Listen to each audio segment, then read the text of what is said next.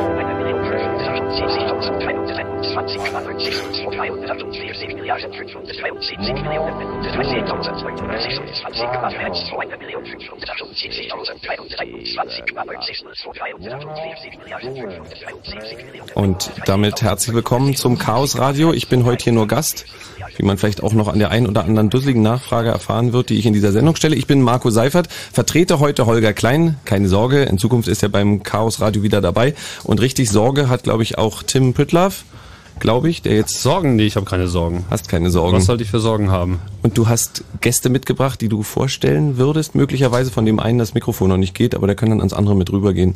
Erstmal.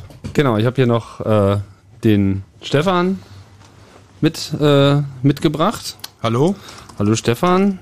Du bist äh, sozusagen der eine äh, Experte. Und dann haben wir noch den Felix. Hallo. Hallo. Und ja, die beiden kennen sich auch hervorragend aus in dem Thema, um das es heute gehen soll. Und das Thema ist Web zwei Punkt null, Verheißungen und Realität des neuen Webs. Erklär's mir bitte. Genau. Ja, ähm, worum es geht ist, dass... Ähm, achso, wollen wir hier nicht diese lustige Musik noch mit einspielen hier? Da haben wir gleich noch ein bisschen... Ja, ach herrlich. Ähm, worum geht's? Ähm, das Web, also gemeint ist natürlich das World Wide Web, das was äh, die meisten Leute halt benutzen im Internet.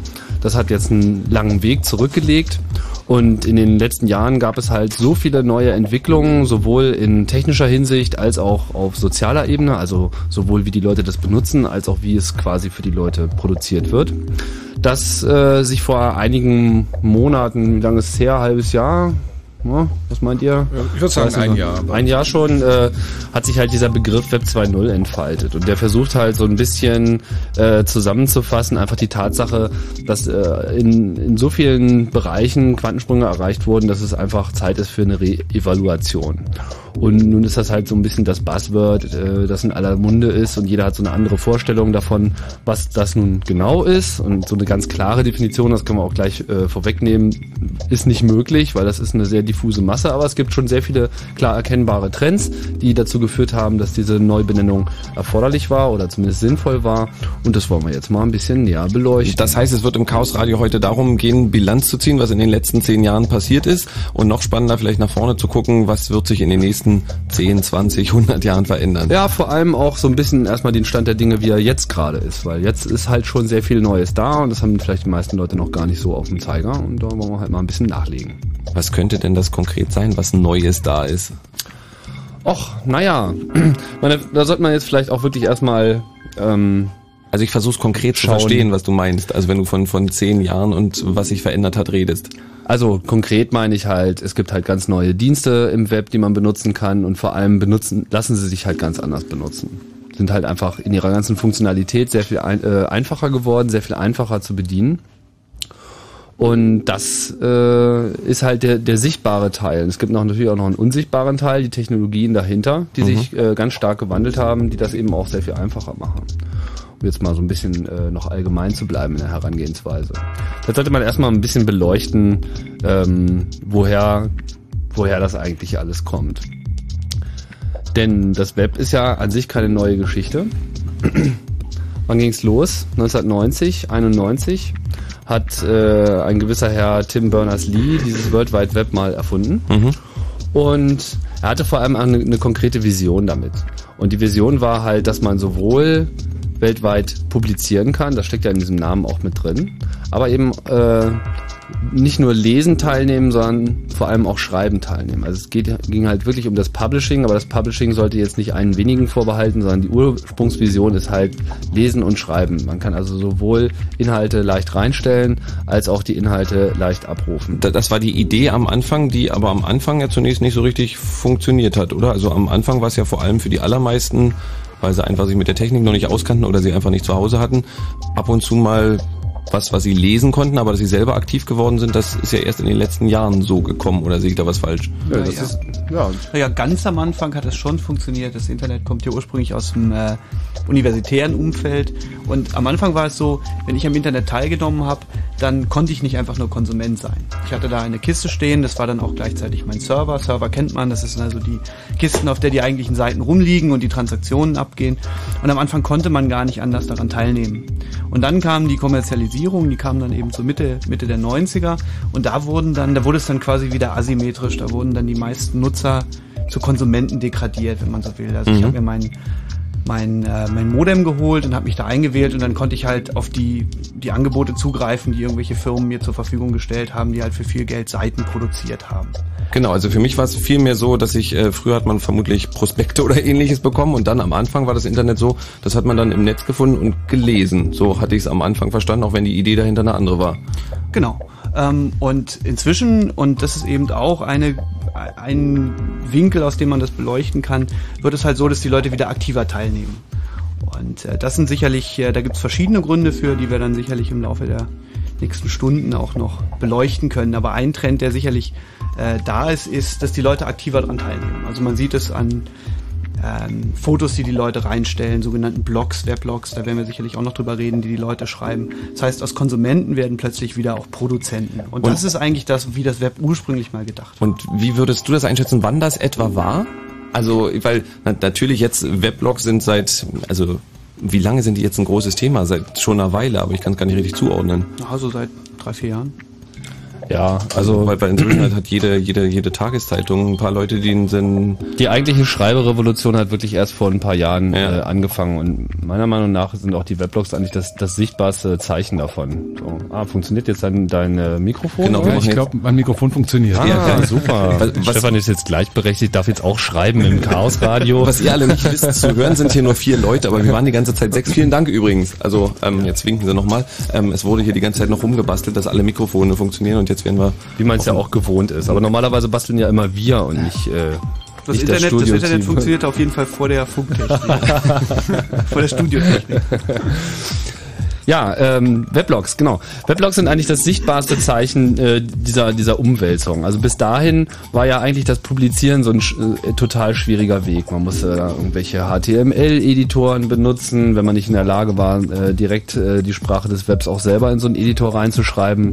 Und auch wenn es natürlich immer mehr Leute gab, die da die Findigkeiten hatten, hatten die meisten Leute natürlich da weder Zeit noch irgendwie Lust, äh, sich jetzt allzu sehr mit der Technik zu beschäftigen, weil darum geht's ja eigentlich nicht. Sondern man will einfach ein einfaches Werkzeug haben, wo man was reinschreibt und dann ist das eben da. Genau, und am Anfang war es einfach zu kompliziert, also das war bei mir immer das Gefühl, das, das verstehe ich sowieso nicht. Ja, es ging halt einfach gar nicht, es gab halt einfach überhaupt gar keine Systeme, es gab mhm. halt einfach nur Webseiten und Firmen haben dann irgendwie sinnlos viel Geld auf irgendwelche Werbeagenturen geschmissen, die dann äh, total unbrauchbaren Müll produziert haben und dann sind sie irgendwie alle komplett an den Agenturkosten dann auch pleite gegangen und dann kam aber die Kohle schon wieder vom nächsten Venture-Kapitalisten, diese ganze New Economy war ja eine, eine Blase in, in, in jeder Hinsicht und ähm, gut, dass da mal einer reingestochen hat und dann ist es halt alles ein bisschen geplatzt und das hatten wir jetzt ja auch gerade in der, in der Vorbereitung, als wir hierher gefahren sind, haben wir uns das nochmal so überlegt, es war einfach wahrscheinlich das Beste, was dem Internet passieren konnte, war das Ende dieser New Economy, dieses ganzen Wahnsinns, weil sich einfach eigentlich nur noch Hype auf Hype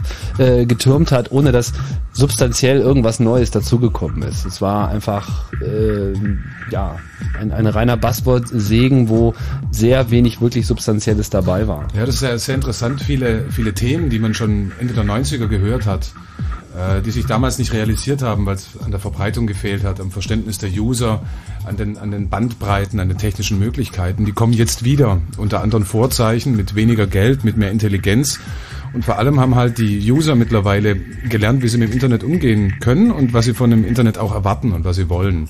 Also kann man sagen, sie haben das Internet für sich entdeckt. Vorher waren ja. sie, dachten sie, wie ihr vorhin schon gesagt habt, sie sind die Konsumenten, nur die Nutzer und jetzt sehen sie, Mann, das ist ja die Plattform, wo ich selber aktiv sein genau. kann. Genau, vorher war es äh, war's Internet so ein bisschen wie Fernsehen, ne? Man ja, guckt genau, halt ja. hin und es, es, das Internet nicht so sehr, das Web halt, das aber Web, ja. es, man, es gab ja schon Vorphänomene, zum Beispiel äh, I C Q, Instant Messaging, ähm, interessanterweise etwas, was die, die Geeks, die Technikspezialisten im Internet gar nicht so sehr auf dem Radar hatten am Anfang. Das hat sich äh, ja in, in gesellschaftlichen Bereichen verbreitet, äh, wo man erstmal gar nicht mit gerechnet hat, dass die auch schon am Internet teilnehmen. Aber das war natürlich jetzt keine Webtechnologie, das war jetzt nicht so zum Anklicken, aber es wurde eben auch schon benutzt.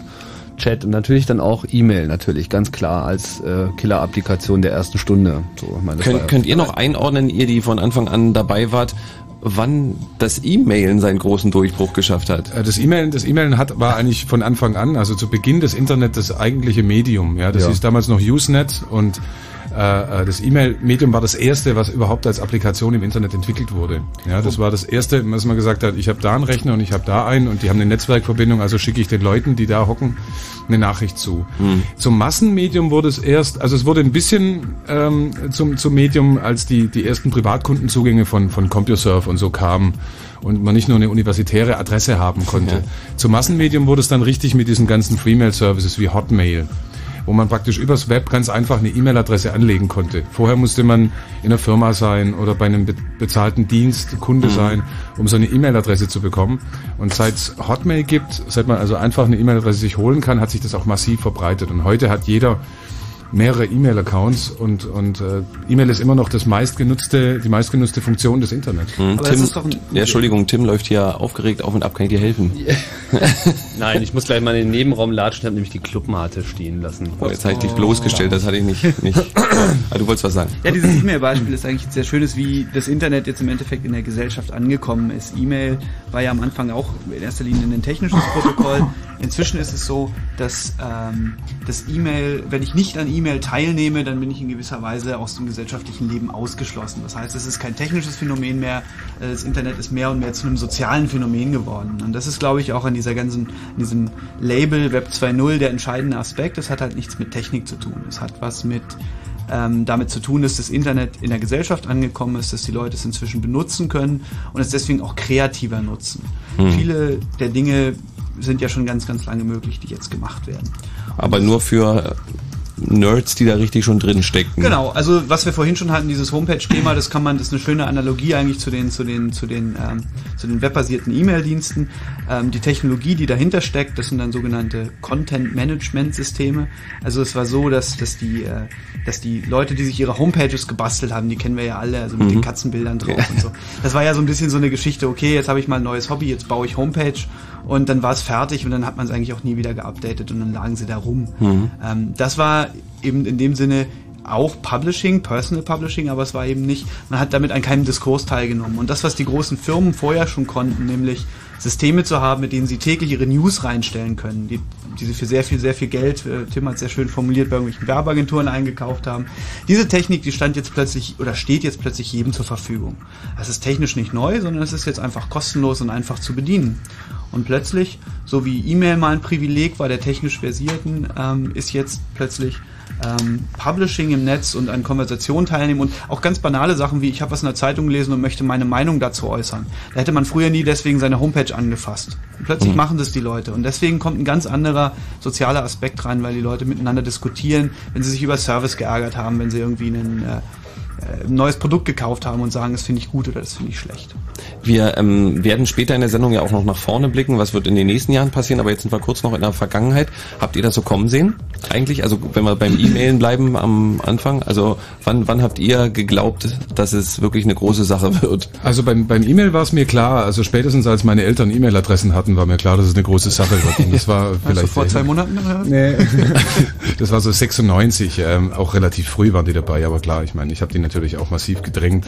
Ähm, mit, dem, mit dem Personal Publishing ähm, ähm, war es für mich eigentlich, also das erste, das erste, was ich im Internet, im Web gemacht habe, war mir den Browser anzugucken, den es damals gab, den Mosaik ähm, im Universitätsrechenzentrum. Und das zweite, was ich gemacht habe, war eine eigene Page zu bauen. Ähm, weil das der erste Reflex war, ich kann das, muss das auch können, ich will mich da auch darstellen.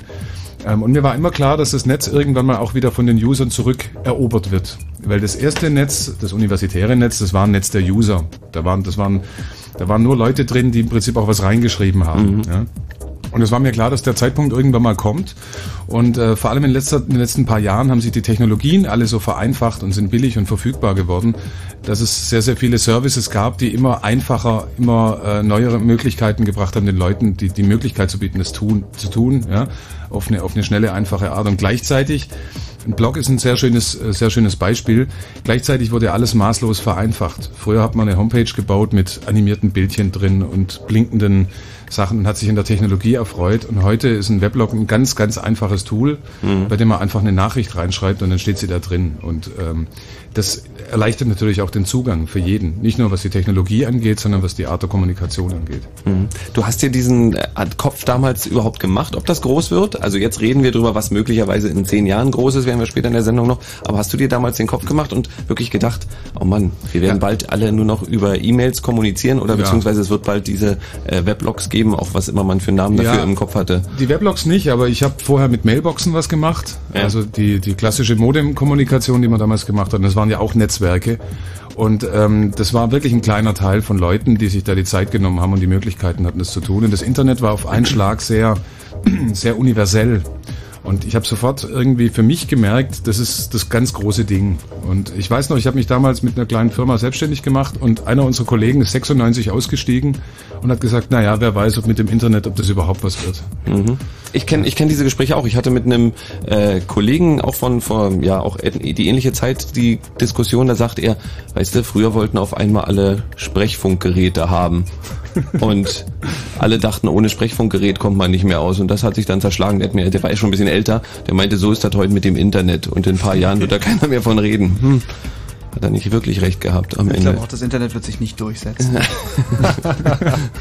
Ja, ich mag mich da fast gar nicht zu äußern. Ich war schon immer davon überzeugt, dass das äh, alles digital wird. Klingt so doof, ne, wenn man das heute sagt. Ja, jetzt kann man es nicht mehr beweisen, so. Aber äh, für mich war es eigentlich von Anfang an eine Selbstverständlichkeit. Also eigentlich alles, äh, alles, wo ich auch nur absehen konnte, dass ich das demnächst sowieso nur noch auf eine digitale Art und Weise tun werde, habe ich dann aber auch sofort unterlassen. Also äh, Musik äh, zum Beispiel. Also ich habe schon extrem früh aufgehört, C Ds zu kaufen. So, noch bevor Aha. wirklich das Internet äh, mir dann auch die Alternative geboten hat, aber ich wusste, das kommt eh. Mhm. So, äh, und dann habe ich einfach mal eine Musikpause eingelegt, weil es war für mich dann schon nicht mehr zeitgemäß. Also du wolltest nicht in eine veraltete Technik investieren. Genau. Das führt aber natürlich, egal um welches Medium es geht, immer dazu, dass man irgendwann eine Pause machen muss. Also ich meine, D V Ds hast du dir wahrscheinlich dann auch nie gekauft? Doch, ich habe mir auch ein paar D V Ds gekauft. Weil da hast du dann den Fehler gemacht. Nö.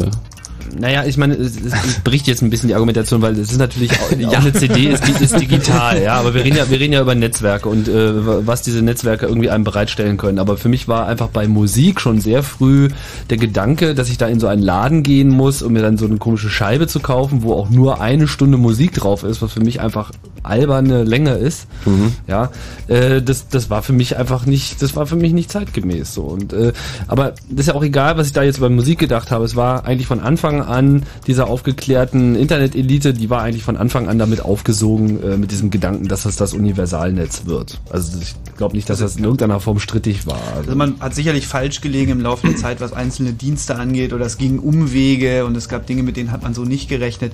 Aber das, was Tim sagt, ähm, dass alles, alle Inhalte irgendwann digital repräsentiert sind ähm, und dass alles Ähm, frei fließen kann und frei verfügbar gemacht werden kann. Also sprich, die Digitalisierung und die Distribution übers Netz, das sind sicherlich zwei, zwei Dinge, mit denen ähm, viele Leute schon lange gerechnet haben. Was es dann immer heißt, in äh, welche Firma mache ich als nächstes auf und womit werde ich reich, da kann man dann mal gerne daneben liegen, aber ähm, im Großen und Ganzen, ich glaube, das gibt so ein paar Dinge, auf die kann man bauen, genauso wie das Hardware und Bandbreite tendenziell billiger wird und äh, mhm. leistungsfähiger.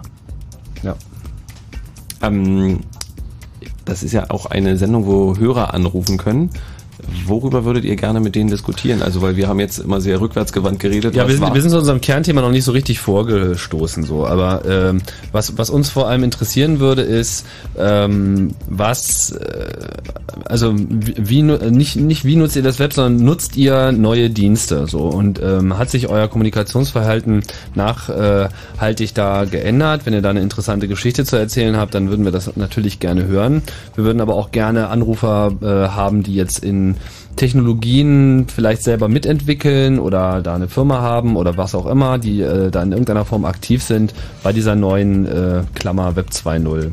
Ruft also an und dann null drei drei eins siebzig siebenundneunzig einhundertzehn. Ich habe dich unterbrochen, Entschuldigung. Eine Sache, die mich noch interessieren würde, ist, habt ihr eine digitale Identität in irgendeiner Form? Publiziert ihr im Netz? Und wenn ja, wo? Habt ihr einen Blog? Seid ihr bei solchen Diensten wie MySpace et cetera? In welcher Form veröffentlicht ihr selbst? Genau. Und, äh, benutzt wenn, ihr Flickr? Benutzt ihr Delicious? Podcastet ihr? Und wenn ihr es nicht benutzt, warum benutzt ihr es nicht? Was, was sind eure Ängste oder Bedenken? Genau. Könnt ihr von euch reden, was ihr benutzt, beziehungsweise was ihr nicht benutzt? Ja, wir sind ja so Zwangs-Power-User, glaube ich, so, ja. Also äh, man, man hat ja dann auch immer so, so, so diesen Drang, dann auch wirklich alles einmal ausprobieren zu müssen. So, kaum gibt's einen neuen Dienst, muss dann erstmal muss dann erstmal das Login gesichert werden, was man gerne überall hätte, so, damit man auch wirklich... Das Cosma-Syndrom. Grüße an Cosma übrigens. Genau, das Cosma-Syndrom nennen wir das jetzt mal. Und ähm, ja, und von von daher, man benutzt halt sehr viel und guckt eigentlich, ähm, also ich mache es immer so, ich, ich benutze dann immer gerne erstmal alles, wenn mir das erstmal überhaupt irgendein Wert, äh, irgendwie wertvoll erscheint, und schaue halt auch selber, inwieweit ich das, wie lange ich das selber benutze. Einfach, um es auch einschätzen zu können, ob das, ob das greift. Also wie Felix schon gesagt hat, da äh, trifft man es auch nicht immer. Also MySpace ist zum Beispiel jetzt in der jüngsten Zeit so ein Phänomen, was ein bisschen an mir vorbeigeflogen ist, was ja auch gerade eine extrem bekannte Website ist, die einem das Publizieren äh, sehr vereinfacht und von daher von ex- extrem vielen Leuten aufgegriffen werden. Aber äh, das ganze soziale Phänomen, diese sozialen Netzwerke, wo sich Leute eben in neue Communities reinstürzen und dort eben äh, im Kontext einer Webseite Äh, miteinander kommunizieren auf die Art und Weise, die diese Webseite eben ermöglicht. Das sind so die spannenden Stellen. Es gibt natürlich noch einen etwas technischeren Blick auf ähm, das Web zwei Punkt null, und das sollte man durchaus auch äh, nochmal voranstellen, denn äh, das ist jetzt nicht nur so, naja, jetzt haben wir zehn Jahre gewartet und jetzt kennen das alle und jetzt benutzen wir es anders, sondern es ist natürlich auch eine Frage der Werkzeuge. Und wenn man jetzt so zurückblickt, die ersten Zeiten gab es ja so, erstmal gab es so die Pioniere, allen voran natürlich äh, Netscape, die halt äh, sich dann schnell einen großen Namen gemacht haben, die diese ganze New Economy Welle ausgelöst haben, und auf einmal waren alle total elektrisiert. Oh Gott, ein Webbrowser, ein Webbrowser. Und diese Vision, ähm, dass man über das Web moderne Anwendungen benutzen kann und dass das in irgendeiner Form mein Betriebssystem ersetzen kann. Das, diese Idee war ja ganz früh draußen. Da sind auch verschiedene Leute auf äh, äh, bestimmte Methoden, äh, bestimmte Arten und Weisen aufgesprungen. Also Sun hat schon seit Ewigkeiten The Network is the Computer äh, in die in die Luft geschrien. Sie wollten dann halt, dass alle Le- Leute Java benutzen. Das äh, hat nicht wirklich äh, so funktioniert, wie sie sich das vorgestellt haben. Aber vor allem hatte auch Netscape von Anfang an so diese Idee, dass der Webbrowser im Prinzip das äh, Interface ist zu der Anwendung, die dann eben auf Servern läuft. Also heutzutage mhm. ist es ja eigentlich auch immer noch der Standard, will ich was mit meinem Computer machen, dann brauche ich ein Programm. Das Programm lade ich mir runter und dann macht das Programm halt auf meinem Computer alles. Die Idee von Netscape und den anderen äh, frühen Webvisionären war halt genau andersrum. Nö, wir machen das alles auf dem Server. Und alles, was du äh, brauchst, ist ein ganz einfaches User-Interface und es soll ja auch alles ganz einfach sein. Und äh, du hast den ganzen Trouble nicht, du musst nicht äh, Festplattenkapazität bereitstellen, du musst dich nicht um das Speichern, um das Backup und so weiter und um die äh, Software selber kümmern. Die Software kann auch sehr schnell weiterentwickelt werden, natürlich auf dem Server, ohne dass man auf seinem eigenen Rechner irgendwas tun macht. Und soweit klang das natürlich auch erstmal super. Die haben dann versucht, mit verschiedenen Produkten das auch zu bedienen. Aber so richtig, so richtig...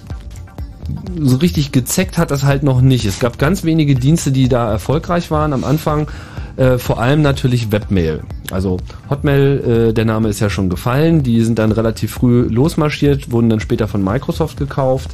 Ähm, gab es noch einen anderen? Ja, in Deutschland gibt es einige. Die genau, ja, web punkt de. Web, genau, web punkt de und G M X, die sind natürlich hier in Deutschland sehr viel bekannter, weil, weil die eben, äh, weil es deutsche Unternehmen sind. Also, äh, warte mal, es gab noch irgendeinen, außer Hotmail, der noch, wie auch immer, später zog ja dann auch äh, Google nach mit Gmail. Also eigentlich hat heutzutage jeder ähm, Gesamtanbieter hat auf jeden Fall erstmal einen E-Mail-Dienst, weil der E-Mail-Dienst natürlich, weil es eben auch der älteste Dienst im Internet ist, auch erstmal das Wichtigste ist. Damit mhm. kann man Bestätigungen hin und her schicken, dann kann man Nachrichten schicken und so. Also jeder versteht vor allem auch E-Mail. Also man muss heutzutage keinem mehr E-Mail erklären. Ich Man hab, muss vielleicht erklären, wie das Programm funktioniert, aber nicht, was E-Mail ist. Ich hatte vorher damit gedroht, schlichte Fragen zu stellen. Ähm, jetzt kommt so eine. Wie viele Mailadressen hast du eigentlich? Wie viele Mailadressen? Ja, also wenn wenn wir jetzt von von allen allen Anbietern sprechen und wenn du dich da überall vielleicht angemeldet Ach hast, so, also nee. Irgendwo erreicht man dich überall. Ja, nee, nee, so schlimm ist es gar nicht.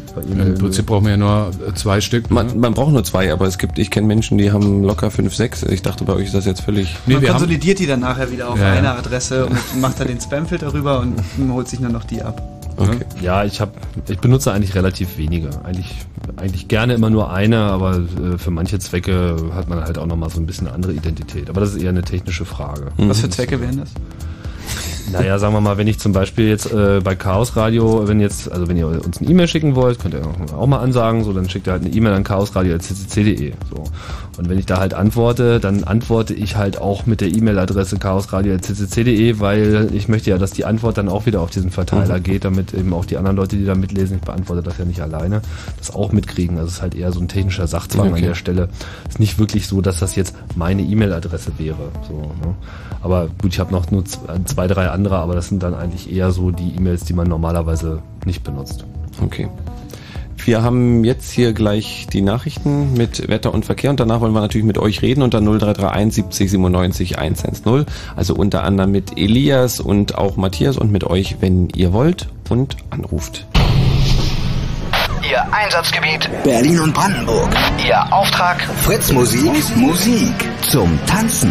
Ihr Name die Fritz Disco. Unterwegs. Diesmal Sonntag. Wegen dreiunddreißig Jahre Stuck im Stuck in Cottbus. Mit den Fritz D Js T-Bird und Branko Jet. Die Fritz Disco. Mehr Infos fritz punkt d e. Und im Radio Fritz. Vom R B B. Eine Minute nach halb elf. Fritz Info. Nachrichten. Mit Gerald Kötter-Heinrich. Sofort, sofort, sofort, sofort. Ich bin noch nicht ganz so weit. Rumpelbumpel. So, Nachrichten sprechen. Die Zahl rechtsextremer Gewalttaten in Deutschland ist im vergangenen Jahr deutlich angestiegen. Die Polizei registrierte dreiundzwanzig Prozent mehr Übergriffe als im Jahr zuvor. Das teilte der niedersächsische Innenminister Schünemann mit. Bundesweit begingen Rechtsradikale demnach neunhundertachtundfünfzig Gewalttaten. Die Zahl der Körperverletzungen mit rechtsextremem Hintergrund erhöhte sich sogar um siebenundzwanzig Prozent. Bundeskanzlerin Merkel und der russische Präsident Putin haben eine positive erste Bilanz ihrer Gespräche gezogen. Merkel sprach im sibirischen Tomsk von einer breit angelegten strategischen Kooperation. Hauptsächlich geht es bei dem Treffen um Wirtschafts- und Energiethemen. Im Verfahren um die Klage Berlins auf Milliardenhilfe des Bundes hat sich Finanzsenator Sarrazin zu weiteren Sparanstrengungen bereit erklärt. Berlin werde alle denkbaren Auflagen erfüllen, sagte Sarrazin vor dem Bundesverfassungsgericht in Karlsruhe. Dort prüfen die Richter, ob das hochverschuldete Land Anspruch auf Sanierungshilfe des Bundes hat. In Brandenburg ist erstmals ein Storch an der Vogelgrippe verendet. Das teilte ein Sprecher des Agrarministeriums in Potsdam mit. Das Friedrich-Löffler-Institut für Tiergesundheit hatte den Erreger H fünf N eins bei einem Weißstorch festgestellt. Ob es sich um die gefährliche Asia-Variante des Virus handelt, steht noch nicht fest. Der Kadaver des Tieres war im Landkreis Märkisch-Oderland gefunden worden. Wetter. Das Wetter. Heute Nacht sind Schauer und Gewitter möglich. Die Temperaturen sinken auf elf bis acht Grad und morgen gibt's im Westen Brandenburgs weiterhin Schauer. Richtung Oder und Neiße bleibt es trocken. Die Temperaturen steigen auf fünfzehn bis zwanzig Grad. Verkehr. Der Verkehr Fritz mit drei Meldungen. A zwölf Berliner Ring Richtung Frankfurt-Oder, Stau zwischen Storkow und Fürstenwalde-West. A dreizehn Dresden Richtung Schönefelder Kreuz, Vorsicht bitte zwischen Schwarzheide und Großräschen, hier liegen Gegenstände auf der Fahrbahn. Und Stadtautobahn Berlin A hundert Wedding Richtung Wilmersdorf. Die Autobahn ist zwischen Charlottenburg und Hohenzollern-Damm wegen Instandhaltungsarbeiten bis fünf Uhr früh gesperrt. Ansonsten keine aktuellen Meldungen. Gute Fahrt. Und wenn im Radio hundertdrei Komma zwei... Dann Fritz in Spremberg.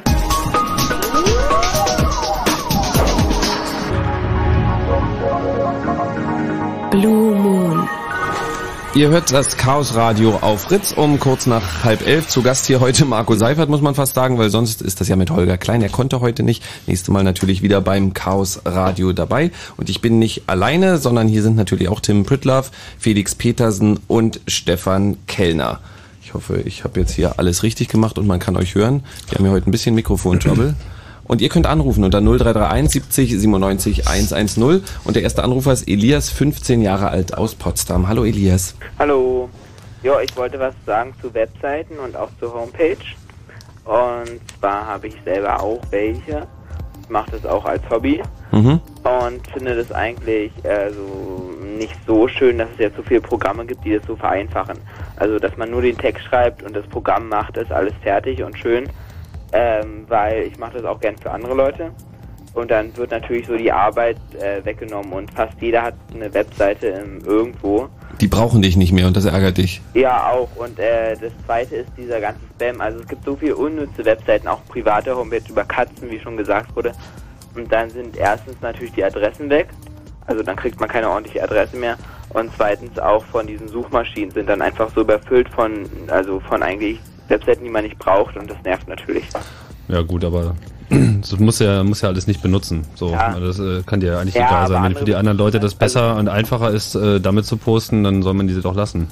Ich finde nur, wenn ich jetzt zum Beispiel eine Webadresse brauche, dann ist es wesentlich schwerer, die zu bekommen, weil es einfach so viel belegt sind. Und ich glaube, das kommt auch daher, dass es einfach heutzutage so einfach ist, sowas zu bekommen und so komplett alles fertig zu machen. Ja, so ist das nun mal. Ja, und das ja, musst du musst dir, musst dir lustigere Adressen einfallen lassen. Ja, ja. Wie wär's mit äh, ich mag keine Katzen punkt de? Hm, naja. Gibt's bestimmt noch, oder? Gibt's bestimmt schon, ja, glaube ich auch. Oder auch vielleicht auch nicht, was weiß ich. Na gut. Okay, und Web zwei Punkt null sagt dir nix? Hm? Web zwei Punkt null sagt dir nix? Nee, sagt mir nicht so viel. Okay, dann musst du noch ein bisschen weiter zuhören. Gut, hör Danke. Ich. Elias, vielen Dank für deinen Anruf. Jo, tschüss. Okay. Tschüss. Ja, ich glaube, wir müssen noch ein bisschen äh, mal hier auf den Hintergrund eingehen und äh, ich würde ganz gerne mal die Technik äh, mehr beleuchten, weil jetzt haben wir da so ein bisschen den großen Bogen gespannt und das Ganze erstmal sozial aufgeklappt. Das ist natürlich offensichtlich, aber es gibt auch äh, ein paar technische Meilensteine, die recht wichtig äh, sind, um zu verstehen, warum jetzt eigentlich alle so aufgeregt sind. Da ist ja zunächst einmal die Grundlage des Internets war halt H T M L und das ist am Anfang doch äh, ordentlich vergewaltigt worden, wenn man sich mal so durch das Web gewühlt hat als Techniker, da konnte einem eigentlich nur der kalte Schauer über den Rücken laufen, weil es äh, war halt äh, alles sehr mies spezialisiert, äh, spezifiziert. Jeder hat es, obwohl es dann, und selbst wenn es spezifiziert war, wurde es halt einfach nicht so benutzt, wie es in der Spezifikation stand. Und es gab einfach einen extremen Wildwuchs und vor allem auch extreme Inkompatibilitäten. Man hat das ja alles noch im Sinn. This site optimized for Internet Explorer.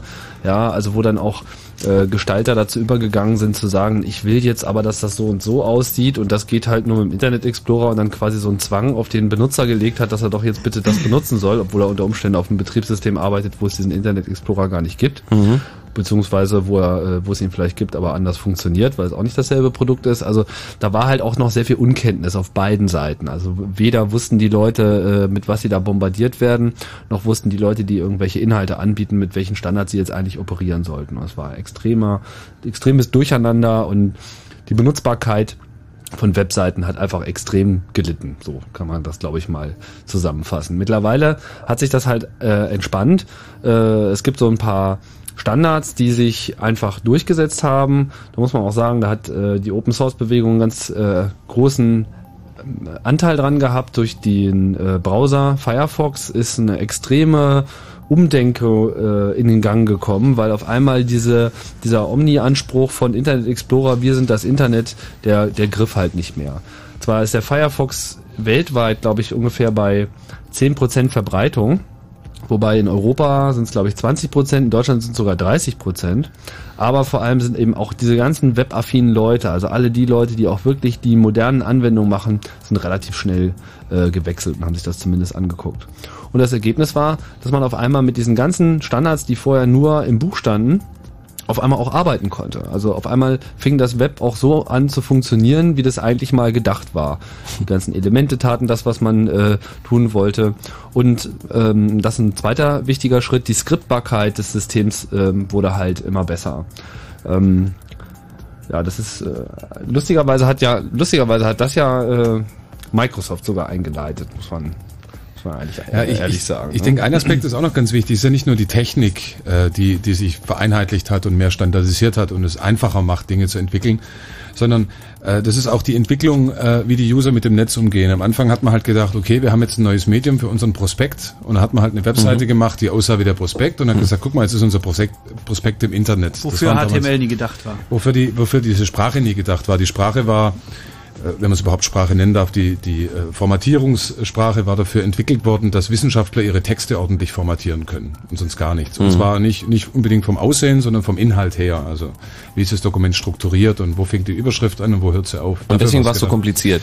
Nee, deshalb, es war eigentlich sehr einfach, solche Dokumente zu erstellen. Nee, solche Dokumente, aber wenn man dann was anderes machen wollte, war das kompliziert, weil weil es dafür nie gedacht war. Genau, weil es dafür nie gedacht war. Und dann wurde es halt immer wieder erweitert. Gerade die, die verschiedenen Browserhersteller, Netscape und Microsoft haben immer wieder...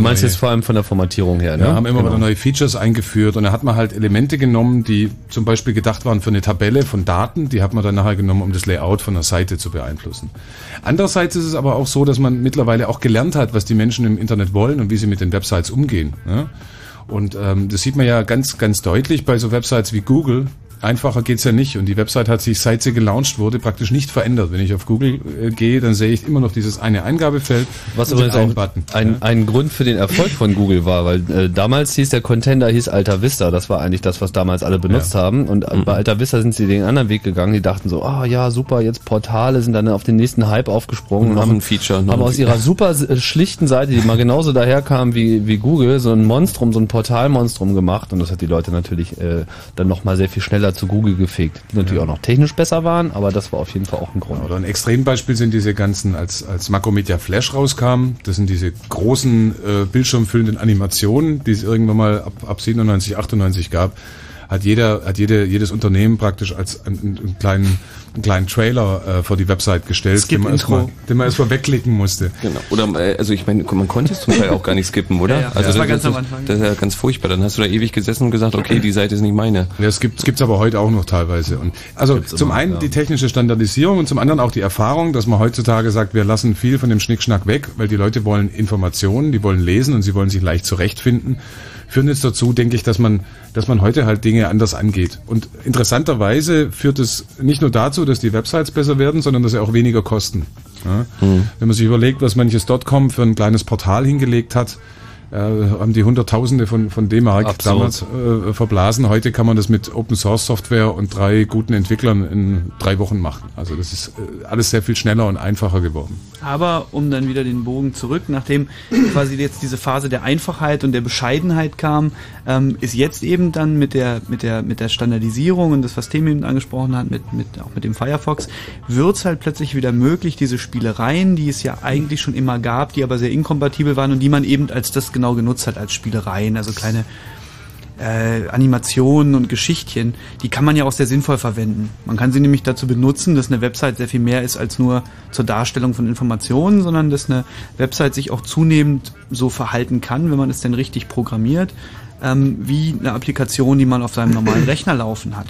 Also Google hat da beispielsweise, ähm, obwohl sie ein sehr, sehr einfaches Interface für ihre Suche haben, haben sie dann bei dem nächsten sehr erfolgreichen Dienst, den sie rausgebracht haben, bei Google Mail, sind sie nämlich dazu übergegangen zu sagen, naja, wie benutzen die Leute eigentlich ähm, ihr E-Mail-Programm lokal? Und das ist, selbst Leute, die Webmail haben, wenn die jetzt bei G M X sind, werden einem zustimmen, dass sie doch lieber noch ihr Programm auf dem, auf dem Rechner benutzen.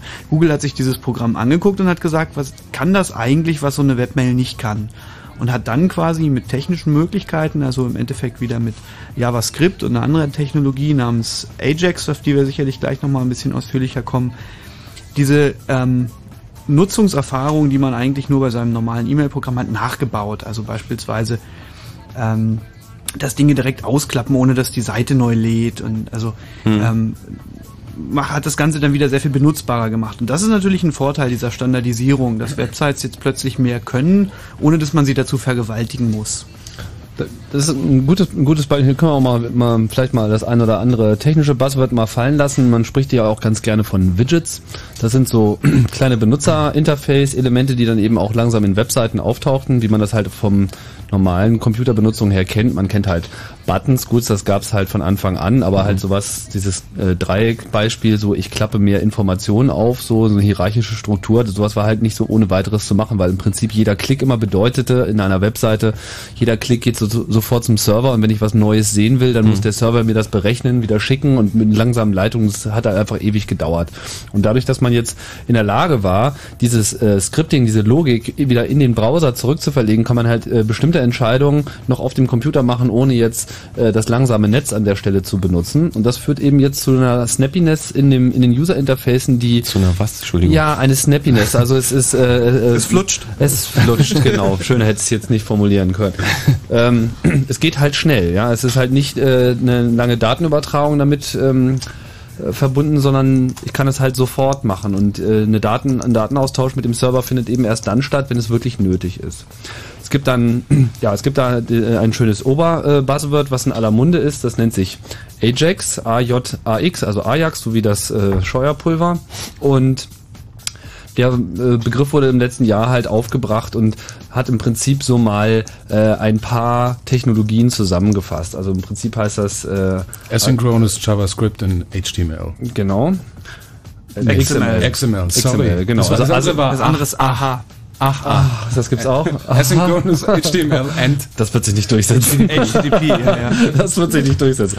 Nein, also Ajax, das nochmal. Also asynchrone äh, JavaScript mit äh, X M L. Und das bedeutet, JavaScript ist halt diese Skriptsprache, die im Browser läuft. Das ist etwas, was man früher ganz gerne auch mal ausgeschaltet hat, weil es eigentlich immer nur bedeutet hat, dass eben das neueste Experiment des Webdesigners jetzt auch noch äh, einen genervt hat. Äh, dazu kamen am Anfang vor allem auch noch zahlreiche Sicherheitsprobleme, die durch die frühen Implementierungen von JavaScript äh, so ausgelöst wurden. Aber die Zeiten sind halt jetzt vorbei. Ich sage nicht, dass es nicht nach wie vor auch noch ein Sicherheitsproblem sein kann, aber das gilt halt nicht nur für JavaScript, das gilt eben auch für jede andere Komponente, die in dem Browser läuft. Aber im Prinzip ist zu dem statischen, ich beschreibe, wie der Inhalt deiner Seite ist, H T M L, ist noch das dynamische. Ich erlaube deinem Browser, während dieser Inhalt angezeigt wird, dass man das eben auch noch dynamisch umsortiert, rearrangiert, wie auch immer, irgendetwas tut und vor allem auch so in kleinen Häppchen mit dem Server zu kommunizieren. Und das kann man eben mit der Programmiersprache JavaScript machen. Und diese Kombination, und das dritte ist dann eben X M L, was ja im Prinzip so der... Ähm, Das ist so der Syntaxstandard für komplexe Dokumente im Web. Also alles, was man heute eigentlich im Web hin und her schickt zwischen den Programmen, ist im Prinzip in X M L, kann man mal so festhalten. Das ist äh, nichts, was man sich jetzt genauer anschauen muss. Im Prinzip einfach nur ein hierarchisches Datenformat, wo man alles reinpacken kann. Und äh, man schickt halt dieses X M L hin und her. Das Skript, was halt in dem Browser mitläuft, tut das, und das H T M L zeigt wie seit äh, Tag eins, zeigt es eben einfach im Browser an. Mhm. Und ja, jetzt war das schön verpackt mit diesem Begriff Ajax. Ah, super, wir haben ja jetzt Ajax. Und dadurch haben, hat sich einfach ein komplett neues Programmierungsmodell äh, durchsetzen können, was an sich jetzt so vom Modell her nicht neu war, aber es war halt neu, dass es das jetzt im Browser gibt. Und dadurch hat man jetzt intelligente Webseiten, würde ich das mal nennen. Ja, ja, es ist im Endeffekt die Verbindung, wie, wie man so schön sagt, das Beste aus beiden Welten, was ja immer gut war im Web. Es war von überall verfügbar. Ich kann also in meinem äh, im Internetcafé auf meinen Webmail zugreifen. Auf der anderen Seite, ähm, was gut war an Programmen ist, sie flutschten, sie waren einfach zu bedienen, und es, es war halt nicht so, ähm, nicht jedes Mal, wenn ich einen Button drücke, klickt die Website, lädt die Website neu. Und mit Ajax, mit Ajax ist es jetzt quasi möglich zu sagen, ich kann beides haben. Ich kann also eine Website haben, die sich bedient wie ein Programm und die im Hintergrund die Sachen lädt. Man kennt das ja von so Bestellprozessen, also ähm, ein Formular ausfüllen, dann lädt die Seite neu, dann kriegt man zum mhm. Beispiel ein sehr gutes Beispiel, was viele Leute sicherlich ärgert, äh, sie haben vergessen, das und das einzugeben. Gut, dann gebe ich das ein, klicke ich auf Abschicken, ja, kommt genau. wieder was zurück, ja. so von wegen, oh Gott, jetzt hier wieder sechs Stellen im Passwort. Und, und das kann ich zum Beispiel mit Ajax sehr schön abfangen. Das muss man sich so vorstellen, ich fülle das Formular aus, und während ich dieses Formularfeld ausfülle und ich zum nächsten gehe, sagt er mir quasi, m-m, die E-Mail-Adresse oder der Username ist schon vergeben. Das heißt, ich muss es tatsächlich nur einmal abschicken. Und das ist schon von der, von der Benutzung her Einen, äh, eine extreme Erleichterung. Und das ist nur der Anfang. Ja. Aber so muss man sich das halt vorstellen. Mhm. Die Website rödelt im Hintergrund und lädt nicht dauernd neu, um einem okay. zu sagen, das durftest du jetzt gar nicht tun. Ja. Das Schöne, das Schöne ist bei der Geschichte auch, dass es auch zum Programmieren äh, einfacher sein kann. Ne? Also ähm, so, so, so neu ist die Technologie ja nicht. Also die Elemente dieser Technologie gibt es schon seit ein paar Jahren, aber es hat äh, erst in den, im letzten Jahr oder so haben die Leute angefangen, wahrscheinlich, weil es diesen Begriff gab oder was weiß ich, das ist ja oft so, wenn man für irgendwas einen Namen hat, dann macht man was damit. Äh, das war da total halt wichtig, dass es, ja, dass es ja. mal jemand Ajax genannt hat. Ja. Das war halt irgend so ein Blogger, der hat halt gesagt, so, ich nenne das jetzt mal Ajax, Ajax genau. und das fanden dann alle so ja. toll, so, ah super, mit Web zwei Punkt null ist es eigentlich genauso, bloß auf einem größeren... Und seitdem ja, kann ja. halt auch der Projektmanager einer Agentur sagen, mach, mal mach das doch mal mit Ajax, und vorher war das ja, halt so kompliziert zu erklären. Ja. Ja, was, ich sag, das jetzt auch was ich sagen wollte, dadurch, dass es da halt ein bisschen, ein bisschen ähm, Aufregung drüber gab, sind jetzt halt auch viele Frameworks, also so Entwicklungsumgebungen entstanden, mit denen man sehr einfach solche Applikationen bauen kann.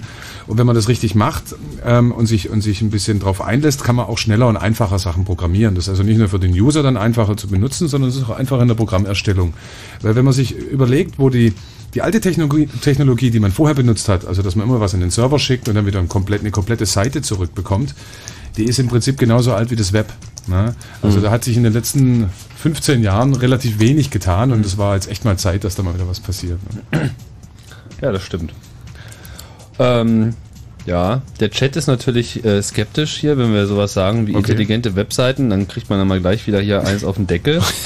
ähm, und das ist auch eine sehr berechtigte Sichtweise, denn bei aller Euphorie darf man auch nicht vergessen, dass natürlich umso komplexer das alles wird, auch wenn es an sich noch einfach ist, aber es nimmt halt an Komplexität, Komplexität zu, auch äh, sich ganz neue Sicherheitsfragen stellen.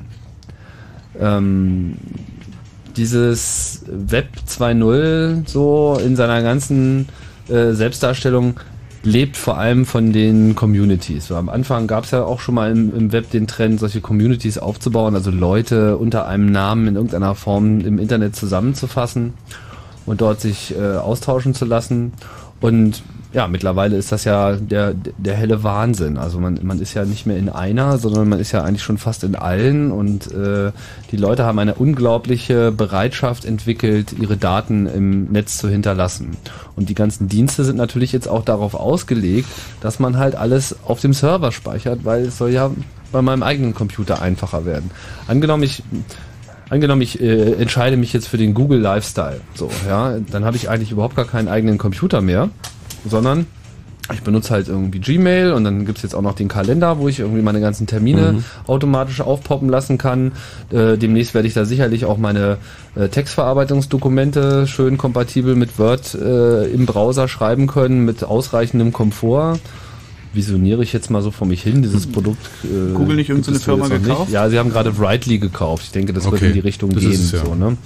ähm, ich habe aber mit dem Brightly noch nicht gearbeitet, deswegen kann ich da nicht äh, wirklich was zu sagen, wie, wie gut sich das bedienen lässt. Aber das, das ist jetzt schon absehbar. Also die Komplexität dieser neuen Technologien reicht aus, um eben auch solche klassischen Programme schon abzubilden. So, und das heißt, ich... Ich speichere dann auch schon gar nichts mehr auf meinem Computer, weil ich habe unter Umständen auch gar keinen. Meine, meine Texte sind da, meine Daten sind da, was weiß ich. Irgendwann wird auch noch meine Musik und meine Videos äh, dort äh, zentral gespeichert sein. Das Aber da gehört doch dann viel Vertrauen dazu. Absolut, ja. Also genau. Weil, wenn ich es nicht mehr zu Hause im Schrank genau. habe oder wo auch immer. Also das, das ist das, was ich, was ich meine. Ja, das ist halt, äh, nennen wir es Sicherheit, nennen wir es Vertrauen. Auf jeden Fall ändert sich da was ja. eben in diesen Besitzverhältnissen. Auf einmal äh, besitzt man die Dinge nicht mehr so, sondern es hängt im Prinzip alles nur noch an einem Passwort. Und hat ja. man das dann vergessen, dann geht's halt los. Ja, und man gibt irgendjemandem, den man nicht kennt, also eine unglaubliche ja. Macht, weil der, also der, der hat ja so viele Daten bei sich und kann die mit einem Knopfdruck eigentlich für sich behalten und uns nie wieder ranlassen. Auf der einen Seite ist es ja so, dass man, dass man dadurch, dass man seine Daten irgendwo anders ablegt, oft eine größere Sicherheit hat. Ne? Weil ich habe ja selber kein so ein gutes Backup oder mhm. ich brenne es nicht jeden Tag auf C D. Und wenn ich es dort habe, weiß ich, das ist eine... Ja. tolle Firma. Also ich, ich, ich denke, man kann es ein bisschen vergleichen mit der Bank. Ne? Es gab ja auch irgendwann mal den Punkt, wo man gesagt hat, ich bringe mein Geld zur Bank. Ne? Und so bringe ich meine Daten zu Google. Und ich, ich habe halt ein verhältnismäßig, äh, mittelmäßiges Vertrauen zu meiner Bank. Mehr ja? als, also aber mehr zu Google habe ich mehr als zur Deutschen Bank. Ich, ich weiß nicht, bin mir nicht sicher. Doch. Das ist aber, das, das ist aber echt natürlich ein sehr, sehr schönes Bild. Aber wenn ja. ich irgendwann Sorge hatte, dass die Bank es nicht mehr lange macht, dann sind sie alle hingerannt und haben ihr Geld genau. wieder abgeholt. Und ich weiß nicht, was, was, was bei Google passiert, wenn, wenn alle User morgen der ihre E-Mail runterladen. Oh. Wenn, wenn, wenn alle Leute ihr Geld von der Bank holen, bricht die Bank zusammen. Wenn ja, alle ja. Leute ihre Daten von Google holen, haben Na sie ja. viel freie Serverkapazität. Ich glaube, dass die Server zusammenbrechen. Aber, aber ähm, der schwarze das ist, Datenfreitag. Ist, ist, ist eine schwierige Frage. Also wir fragen uns das auch oft, weil also wir benutzen beide Google Mail äh, in verschiedener Form. Und ich habe da alles drin und man lässt es dort ja auch drin. Man hat ja un- mehr oder weniger unbegrenzt viel Speicherplatz. Und die sagen ja auch, search, don't sort und fragen einen, willst du die E-Mail wegschmeißen? Mhm. Brauchst du nicht wegschmeißen? Brauchst deinen dein Mülleimer nicht leer zu machen, weil wir haben ja so viel Speicherplatz. Und äh, ich frage mich da auch oft, ähm, die, die könnten mein komplettes Leben letzten, äh, der letzten anderthalb Jahre können die nachvollziehen. Und das macht einen dann schon ein bisschen kritisch manchmal. Inklusive aller Firmenmails. Ja, aller Firmenmails und allem, allem möglichen, was ich so gemacht habe. Und mhm. das ist schon sehr, sehr, sehr, sehr schwierig. Ich, im Moment vertraue ich denen noch, aber äh, ähm, wer weiß, das kann sich auch ändern. Also ich hätte jetzt wirklich Hemmungen, für mich ist es ein großer äh, ein Faktor, der mein Leben vereinfacht, weil ich, ich habe verschiedene Computer und ich bin in verschiedenen Orten und ich muss nicht immer organisieren, wo ich meine Mail wie herkriege und ich muss kein Backup machen. Das überwiegt im Moment, also der, ich sag mal, der Convenience-Faktor. Aber auf Dauer würde ich mir auch überlegen, jetzt meine Textverarbeitung im Web zu machen. Also da müsste ich schon jemand haben, dem ich so vertrauen kann äh, wie einer Bank, ne? Ja, dieses neue Servermodell erlaubt nämlich nicht mal eben so, dass man das alles verschlüsselt, weil natürlich das System auch davon ausgeht, dass es mit diesen Daten umgehen kann. Und da liegt natürlich auch ein Interesse daran. Also Google hat ja eigentlich von Anfang an auch gesagt, ja, wir machen hier Gmail, das ist irgendwie kostenlos.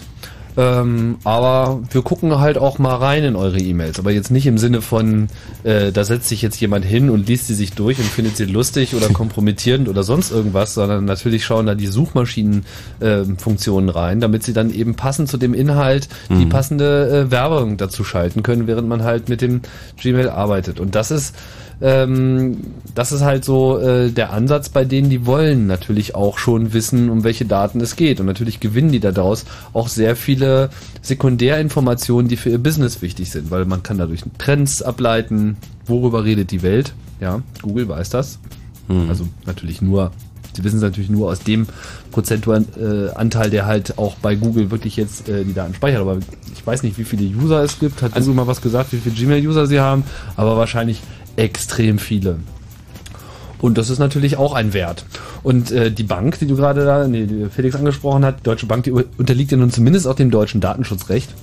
Das ist sicherlich auch nicht jetzt nicht äh, so das Beste äh, ist, was man sich vorstellen kann, aber doch zumindest eine ganz andere Situation darstellt als in den U S A. Also man hat seine Daten in einem Land, äh, das eigentlich juristisch für einen gar nicht zuständig ist. Mhm. So.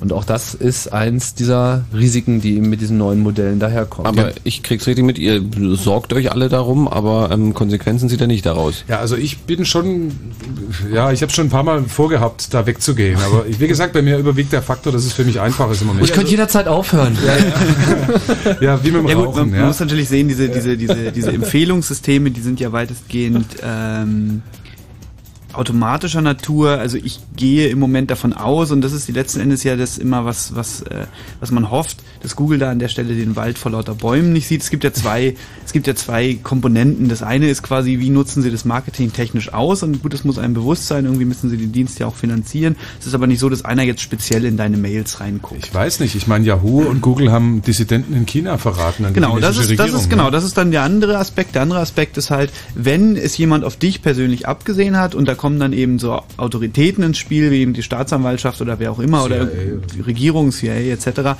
Wenn jemand sagt, also den Stefan Kellner, den knüpfen wir uns jetzt vor und da wollen wir jetzt genau wissen, und du, Google, du musst uns das jetzt geben, weil sonst darfst du hier nicht mehr investieren oder was auch immer, dann hat man da natürlich an der Stelle ein Problem. Da hat man aber an vielen Stellen ein Problem, weil selbst wenn ich das alles selbst betreibe, diese Dienste, und ich habe es ja auf einem eigenen Server, bin ich am Ende bei einem Provider.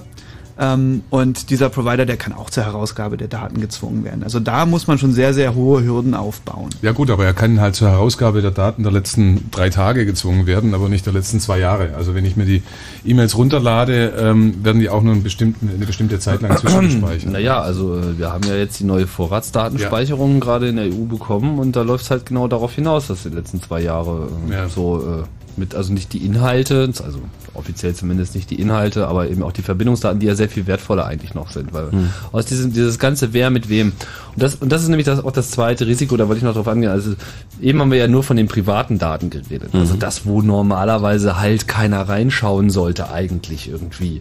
So, aber wenn man jetzt halt die Namen der äh, Leute hier im Studio mal in Google eingibt oder auch in andere Suchmaschinen, und wenn man sich ein bisschen auskennt, meine, äh, ihr seid sicherlich schon dabei, ähm, so, da wisst ihr ja alles, ja, da, äh, da steht halt so viel drin, was man tut, was man gelassen hat, mhm. und auch diese ganzen neuen Web zwei Punkt null Services äh, laden natürlich gerade dazu ein, und die bauen, bauen geradezu dazu auf, dass man eben sich so einer neuen Öffentlichkeit auch hingibt. Das ist ja auch alles so ein bisschen Fleischbeschau, ne? Also man, man will sich ja auch präsentieren, man will ja jemand sein, man will teilnehmen an dieser neuen Welt, man will nicht untergehen.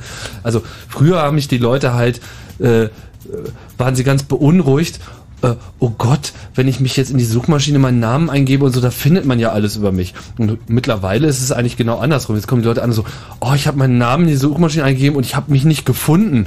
Ja? Oder andersrum, ich habe äh, achttausendsiebenhundertzweiunddreißig Seiten gefunden, wo mein Name drauf ist. Google-Files, da, die, die, die Leute sind jetzt schon bestürzt, wenn sie nicht gefunden werden. Ja, ja, ja, genau. Mutter, ich darf nicht mitspielen. Ja, oder Google-Fight halt, wo man dann zwei Namen eingibt und man äh, sieht, wer der Gewinner ist. Also Felix ist viertausend Punkte vorn, aber es Glaub nicht. Ich glaube, Tim, glaub, Tim ist hier im Studio. Wir können das ja mal kurz Punkte? Was für Punkte meint ihr? Ich meine, Felix hat natürlich den Vorteil, dass, Treffer. Ach so. dass nein, Felix nein. hat den Vorteil, dass sein Name, man den nicht falsch schreiben kann. Dieses Problem habe ich ja immer. Also stimmt. Wenn, das hat, ist mir heute auch passiert. Ja, genau. Also wenn man, es gibt mög viele mögliche Schreibweisen dieses Namens. Also bei Marco geht schon los, beim Nachnamen dann auch noch, und dann verliert man bei sowas. Also Tim Pritloff hat ganz klar gewonnen. Tim Pritloff hat hundertfünfundvierzigtausend Hits bei Google jetzt oder was? Ja. Bei Google, ja. Okay. Ich habe nur fünfundzwanzigtausend. Und ich habe dreiundzwanzigtausendsechshundert. Ne? Ich muss noch ein bisschen Gas geben. Ja, also ich finde... Ich find, ein bisschen das, was veröffentlichen. Das, also es gibt fünfundvierzigtausend? Ja, ja. ja. Ja, ich habe es in Anführungszeichen geschrieben, also ist mir schon. Ja, gut, äh, andererseits ist natürlich auch eine, eine, also es gibt verschiedene Aspekte. Das eine ist, was veröffentliche ich über mich selbst, und wie lang ist das verfügbar? Das heißt, wenn ich heute eine, eine Page ins Internet stelle und irgendwas über mich darüber schreibe, dann kann es sein, ich lösche die morgen wieder mhm. und sie ist im Google Cache. Ne? Google hebt ja die Daten auch eine Weile auf. Ne? Das heißt, es wird gefunden bei Google, ich habe es schon abgestellt, man kann es aber trotzdem noch sehen. Und das ist ein Riesenproblem. Ich kann nicht bei Google anrufen und kann sagen, hey, ich habe die Seite jetzt äh, runtergenommen, schmeiß das da bitte raus, da habe ich schlechte Karten. Das heißt, selbst wenn ich jetzt irgendwas schreibe und jemand verklagt mich und ich nehme das dann runter, ist es immer noch bei Google online. Mhm. Ja, das ist das eine Problem. Das andere, also das, das, das Problem, dass man aus Versehen irgendwas macht, veröffentlicht und, und es nicht schnell genug wieder runternimmt und es dann irgendwo äh, kopiert, gespiegelt, noch immer noch über lange, lange Zeit verfügbar ist. Und das andere Problem ist, ähm, dass zum Beispiel andere Leute im Veröffentlichungswahn, das heißt also, die fotografieren überall alle ihre Freunde und schmeißen das alles ins Internet rein, ja, Bilder von mir da reinschmeißen und dann noch meinen Namen drunter schreiben, ja, und ich praktisch keine Kontrolle mehr habe, wer mhm. was über mich übermittelt. Und natürlich ist das, ist das rechtlich begrenzt und natürlich muss man, wenn man jemand das äh, Daten veröffentlicht und, oder Bilder veröffentlicht, die Leute vorher fragen. Ja? Aber das haben noch nicht alle Leute so richtig gelernt. Ja? Sie denken halt, naja gut, ich kann doch... Wird auch nicht so durchsetzbar sein. Ja. Ja. Also, ich, wenn man selber dann hingeht und sagt, schmeißt es runter, aber das kann ja ist genauso... bei den ganzen Fotocommunities, dass jemand ein Bild von der Straße macht und ich stehe da rum, da habe ich ein Recht äh, äh, am eigenen Bild. Aber das ist ja das Problem, ich meine, du kannst ja mal deine hundertsechsundvierzigtausend Seiten da durchgehen. Durchlesen? Mal, ja, genau, und mal gucken, was das zu tun, an welcher Stelle du jemanden verklagst, das ist ja genau das Problem. Also du kannst es ja... ja es, ist, es ist nicht machbar. Ja. Also äh, ich habe das schon vor, vor x Jahren auf meine Webseite geschrieben, irgendwie äh, fange ich doch lieber selber an, was über mich ins Web zu erzählen, genau. als dass das Web für über mich irgendwas erzählt. So äh, einfach so als vorausschauende Maßnahme, mhm. weil dann kann man zumindest versuchen von Anfang an auch konsistent in seiner Selbstdarstellung zu sein, soweit das äh, möglich ist. Das muss man sehen, also ich kann das auch noch nicht einschätzen und ich habe auch jedes Mal wieder so ein Ziehen in der Magengegend und habe dieses Abwägen, so wenn ich mich irgendwo einlogge, oh Gott, schon wieder ein Login und keine Ahnung und Passwort hier und dann sehe ich auch schon so, oh Gott, die haben das mit der Verschlüsselung alles hier hinbekommen und Cookies und dieses und jenes und man weiß, ja, so Filme laufen so im Bild, aber man weiß einfach genau, was man jetzt gerade wieder für einen Quatsch macht, aber es interessiert dann einfach auch zu sehr, ja, und diese Neugier, diese Neugier und auch dieser Convenience-Faktor, das ist halt einfach das, was derzeit einfach alle gnadenlos ins Netz zieht und man macht sich jetzt gerade erstmal mehr Gedanken darüber, welchen Nutzen man daraus ziehen kann, als welche Gefahren es birgt. Und das kann ich äh, verstehen, aber an der Stelle müssen wir natürlich auch gerade als Chaos Computer Club mal wieder die Fahne hochhalten und sagen, Leute, denkt zweimal drüber nach, was ihr macht. Äh, ja, seid, seid nicht, hört nicht auf, experimentierfreudig zu sein, aber seid euch zumindest darüber bewusst, was es bedeutet. Ja, ich meine, es ist, gibt da keine, keine einfache Antwort drauf. Es hat beides seine Vor- und Nachteile. Ähm, womit man es vielleicht vergleichen kann, ist durch dieses ganze sogenannte Personal Publishing, also dadurch, dass ich einen Blog habe und dann habe ich noch ein Profil bei einem dieser Social Networks und ich packe meine Bilder ins Netz zu irgendeiner Foto-Community. Dadurch erfahren jetzt im Endeffekt einfache Nutzer oder auch, auch ganz normale Leute, ähm, was es heißt, mit Öffentlichkeit umzugehen. Das heißt, denen, denen widerfährt so ein bisschen das, was Prominenten oder Leuten, die in der Öffentlichkeit stehen, schon immer widerfahren ist. Es hat seine Vorteile.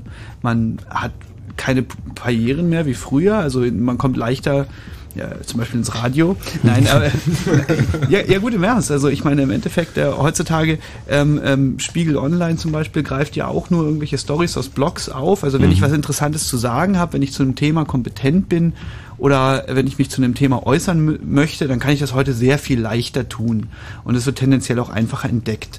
Das heißt, ich habe also auch Möglichkeiten, mich darzustellen mit dem, was ich tue. Ich habe Möglichkeiten, äh, Öffentlichkeit für bestimmte Dinge, die mich interessieren, zu erreichen ähm, und damit auch weiterzukommen letzten Endes. Aber es hat eben auch diesen Nachteil, damit stehe ich dann halt auch in der Öffentlichkeit. Mhm. Das heißt, bestimmte Dinge sind einfach über mich zu erfahren, wie sie früher so in der Form von Bürger zu Bürger nicht so leicht möglich waren. Ich konnte eben nicht alles über meinen Nachbarn nur aufgrund seines Namens rausfinden. Das war halt bestimmten großen Brüdern dann, dann äh, überlassen. Das heißt, man muss also anfangen, so wie man das eben kennt von diesen, von diesen äh, wie heißt der Mensch mit den, mit den Fotos beim Pinkeln und so, der sich ständig mit der Presse prügelt? Prinz Ernst August. Frist, ja. Genau, man hat also der dieses, dieses der, man hat also dieses Prügelprinz-Phänomen quasi als einfacher Bürger. Man muss sich also ganz genau überlegen, was sage ich, was tue ich, wie stelle ich mich dar und wie wird es auch von anderen aufgefasst und äh, und, und, und weiter verbreitet. Und natürlich ist es so, dass man auf Dauer sein Bild nicht völlig manipulieren kann. Also wenn man, wenn man äh, auf Deutsch gesagt ein Arschloch ist, dann wird man das auf Dauer nicht verbergen können. Also wenn ich ständig gegen jeden und alles wetter,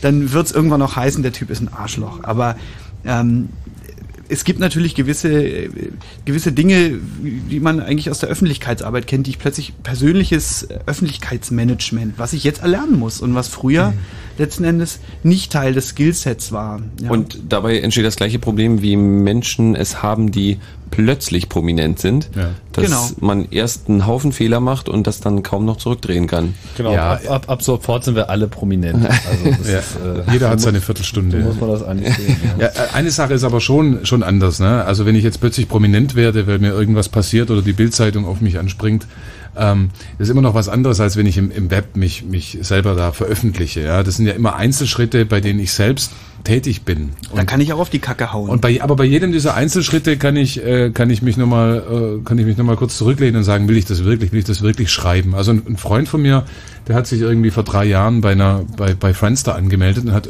total perverses Zeug in sein Profil reingeschrieben. Und ich habe das gelesen und habe gesagt, sag mal, bist du verrückt? Und sagt, das ist doch cool. Und zwei Stunden später war's, hat er es wieder runtergenommen, weil er gedacht hat, um Gottes Willen, ich bin ja hier beschäftigt und äh, nachher muss ich mich bewerben und dann googelt jemand und dann liest er das Zeug und er denkt dann, um Gottes Willen, was ist das für ein Idiot? Aber das meine ich, na klar kannst du aktiv entscheiden, aber normalerweise entdeckst du, in welchem Alter auch immer, dieses Medium für dich, gehst klar. da rein und dann wird dir nach einem Jahr oder so, wenn irgendein so Typ wie du zu mir kommt, dir bewusst, was habe ich da eigentlich für einen Dreck gebaut. Ja, das, das Web vergisst nicht. Ja. Die Analogie geht ja sogar so weit bis zu den Bildern von Prominenten, von Kindern. Ähm, wenn man jetzt, äh, wenn man jetzt ein Kind bekommt, ähm, sollte man sich gut überlegen, ob man es schon ins Netz stellt und quasi schon digitale Spuren gegen den Willen des Kindes hinterlässt, bevor es das überhaupt selber entscheiden kann. Und wenn ich irgendwie dann dreizehn bin und mich zum ersten Mal googeln, dann finde ich also alle möglichen peinlichen Babyfotos von ja, mir, das ist, das die Papa so nie hätte reinstellen dürfen. Ja, das würde ich zum Beispiel nie machen. Also es gibt mas- massenhaft Leute, gerade bei, bei Flickr, dem Bilderservice, den wir benutzen, die, die schmeißen jedes Familienbild public für jeden lesbar da rein und das würde ich nie machen. Also ich, ich die ganzen Bilder von, von, von äh, Leuten, die ich kenne, da frage ich vorher oder ich mache sie privat oder machst du nur bestimmten Leuten zugänglich, weil das mhm. finde ich absolut geschmacklos. Es wäre mir extrem peinlich, wenn mich jemand in der Kneipe fotografiert und es da postet und es dann nachher bei Google mit hundertfünfzig Kommentaren. Ja. Nach dem Places I P O kommt noch die Entführungsgefahr dann hinzu. Also äh, ich denke, wir sollten jetzt auch mal erstmal würde ja, ich gerne einen Knopf den, drücken. Ja, ja. Den Benjamin Moon Jingle, genau. Fritz.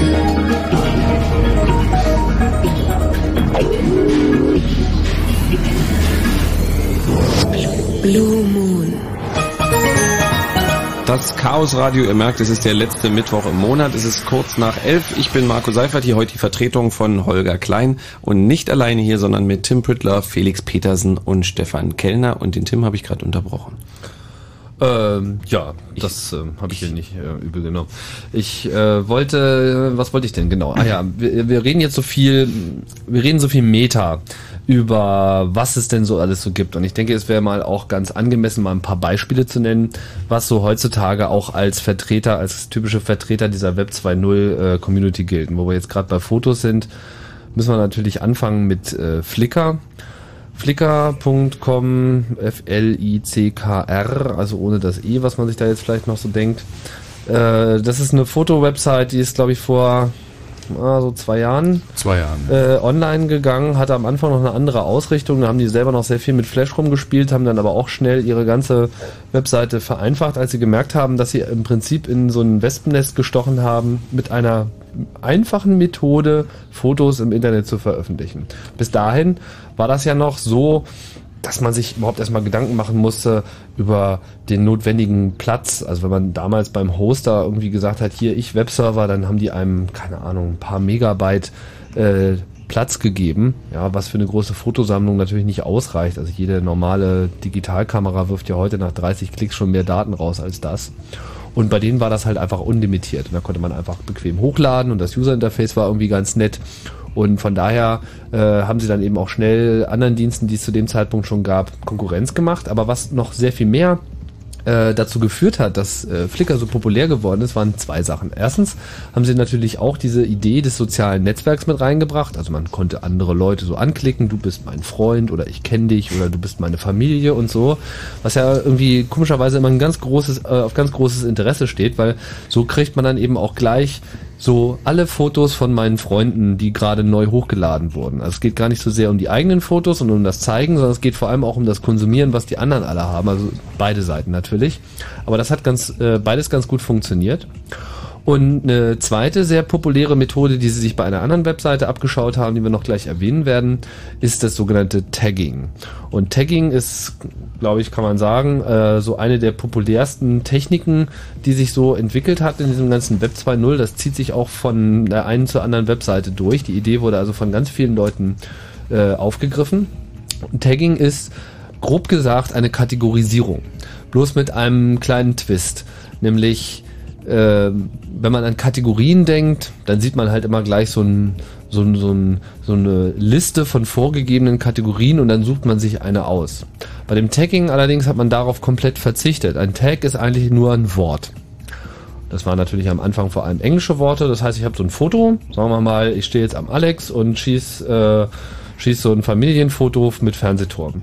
Und dann überlege ich mir, was könnte ich da jetzt so für Tags vergeben? Womit könnte ich diese Dinger quasi klassifizieren, kategorisieren? Ja, dann geht man hin und schreibt Berlin, Alexanderplatz, Fernsehturm, Familie, Kinder, äh, Winter, Ferien und so weiter. Ja, also einfach, man denkt sich so ein paar Worte aus. Weil man macht das für sich. Das ist, glaube ich, ein sehr genau. entscheidender Aspekt. Genau. Man macht das, damit man seine Bilder nachher selber besser wiederfindet. Mhm. Genau. Und das Phänomen ist, dass halt dann irgendwie eigentlich die meisten Leute auch dieselben Tags für dieselben Sachen verwenden. Mhm. Und auf einmal war dieses Tagging eben nicht nur eine gute Suchmethode für einen selbst, sondern eben auch eine gute Suchmethode nach allem.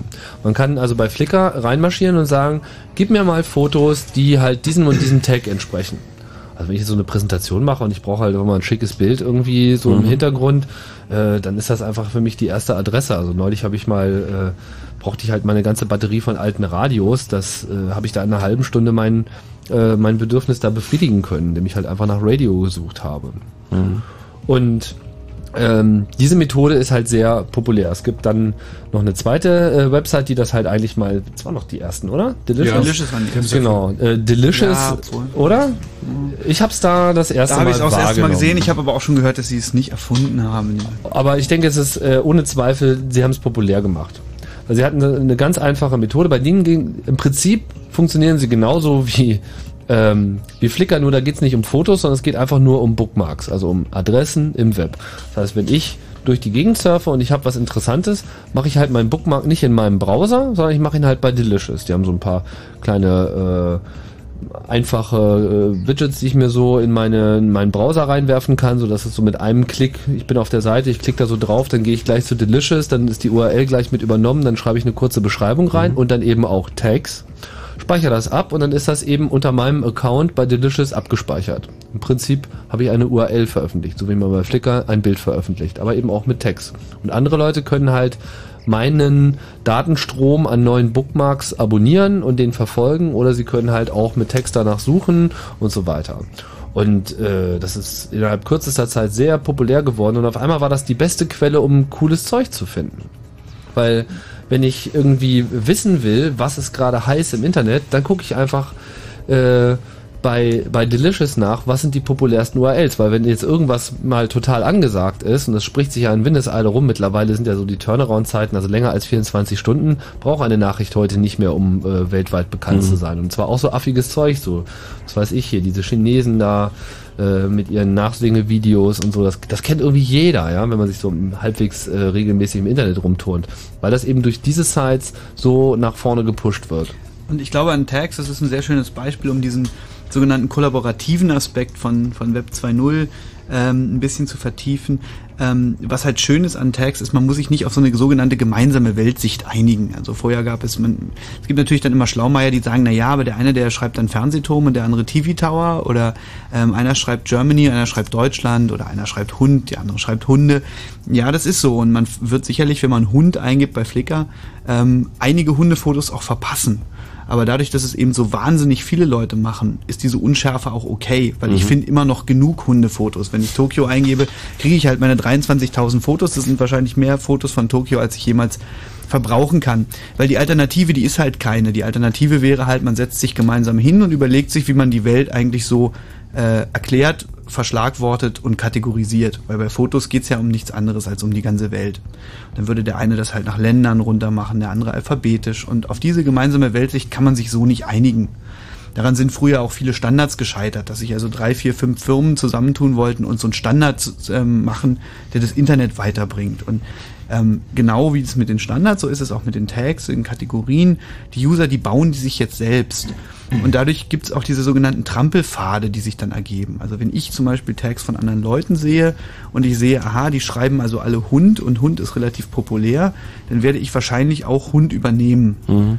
ähm, und nicht den lateinischen Namen für Hunden, den ich jetzt auch gerade nicht parat habe. Ja, genau. Ähm, das heißt, es ergeben sich sogenannte Trampelpfade im Gegensatz zu dem, was man vorher hatte im Web. Und das waren nämlich Autobahnen, die irgendwie zentral gebaut mit sechzehnjähriger Planungsphase und äh, Feststellungsverfahren und was weiß ich. Und dann wurde sie am Ende nicht gebaut. Und das ist das Schöne. Es wird alles sehr flexibel, sehr schnell, user-kontrolliert.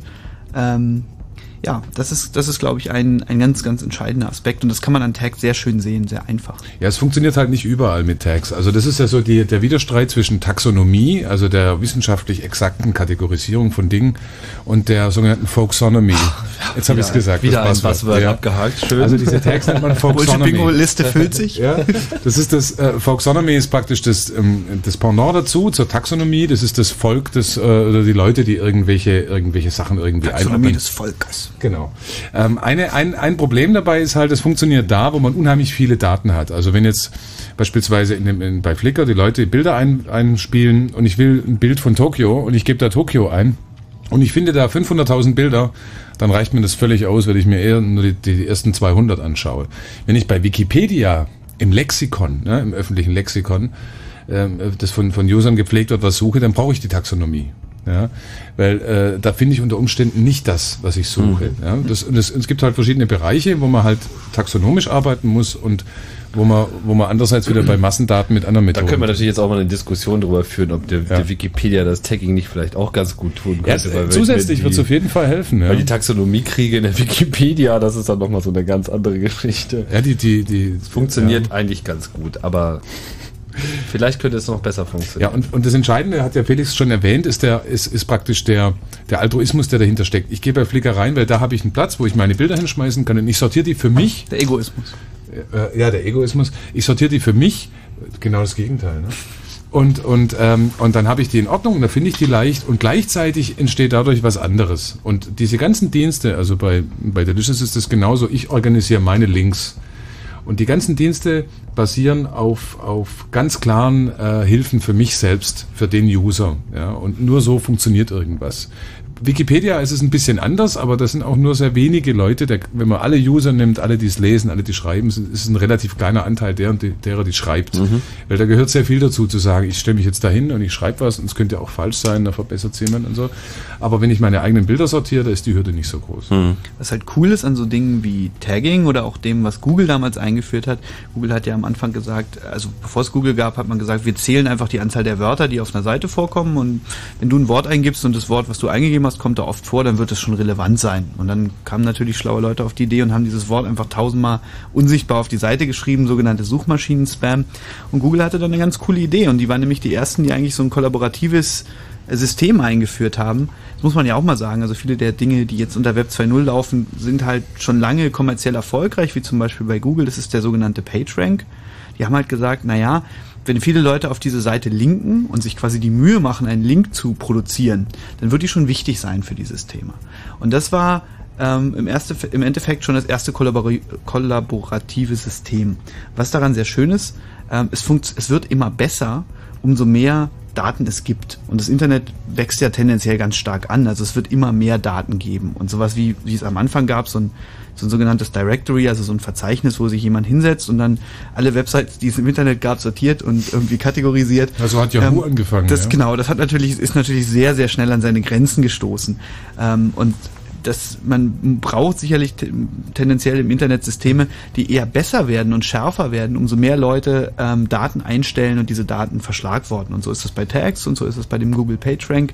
Es gibt so ein paar ganz einfache Regeln. Wenn man die beachtet, dann kann man vielleicht auch eine Vorhersage darüber treffen, welche Dinge erfolgreich sein werden und äh, welche nicht. Ich würde gerne die äh, Hörer dazu holen. Und da, worüber würdest du gerne mit denen reden, Tim? Die Frage ist... Was? Worüber ich mit Ihnen reden würde? Ja, also, genau, weil vorhin hatten wir einen Anrufer, der war, äh, wurde dann relativ schnell verabschiedet.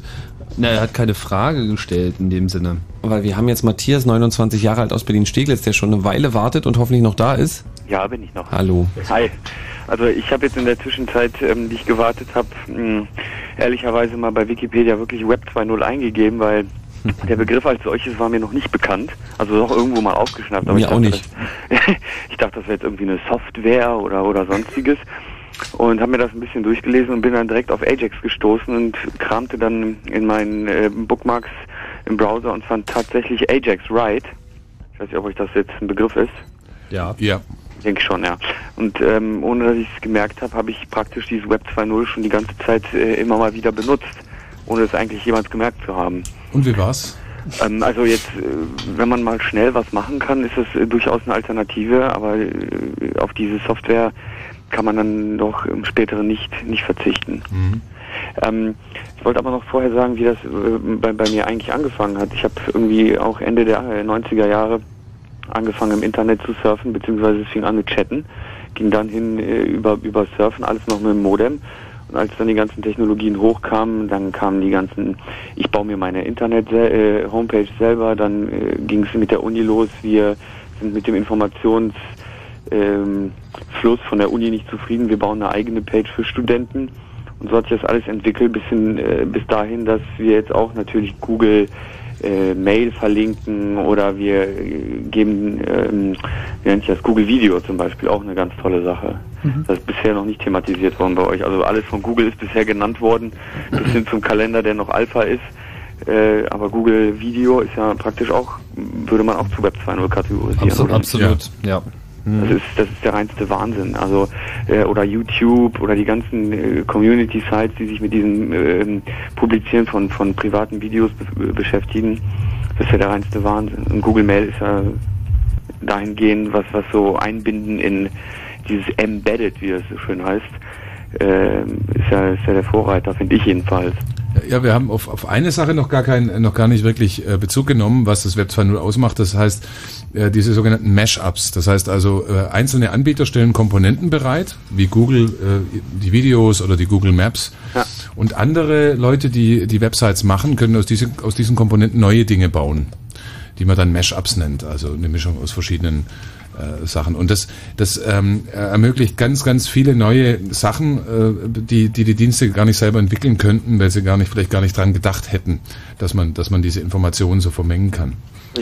Aber ich finde es auch sehr interessant, dass du im Endeffekt diese Dienste nutzt. Du hast jetzt auch zwei, drei andere Dienste genutzt, wie, äh, genannt wie YouTube, die man absolut als Web zwei Punkt null bezeichnen würde. Und ich finde es interessant zu sehen, dass sich offensichtlich diese Dienste durchsetzen, dass die Leute die Dienste gut finden, ähm, ohne das jetzt auszuprobieren, weil es eben Web zwei Punkt null ist, wie es vielleicht einige Alpha-Nerds tun. Ja, ja, vor allen Dingen ähm, diesen Begriff Web zwei Punkt null, den, den merkt man gar nicht. Also äh, man macht es einfach. Man, man läuft mit dem mit dem Fluss, mit dem Mainstream geht man geht man durch und nimmt alles mit, was man eigentlich Neues kriegen kann, weil eben, mein Gott, man öffnet eine Website und äh, geht auf irgendeinen Link und die baut, Seite baut sich jetzt zum Beispiel nicht neu auf, sondern wie ihr es gesagt habt, da bleibt man praktisch auf auf der einen Ebene und man findet es toll und sucht nach Sachen, die die praktisch eh nicht funktionieren, und so verbreitet sich das Ganze. Ja, das ist einfach besser als vorher, oder? Ja, genau, und so, so soll es ja auch sein, ja. Ja, richtig, ganz genau. Und jeder jeder äh, Nutzer von von unserem Portal, sage ich jetzt mal, also äh, ich habe ich habe dann, wie gesagt, in der Uni mit ein paar Leuten dann so ein Portal eröffnet und äh, die danken es einem auch, ne? Also die, es wird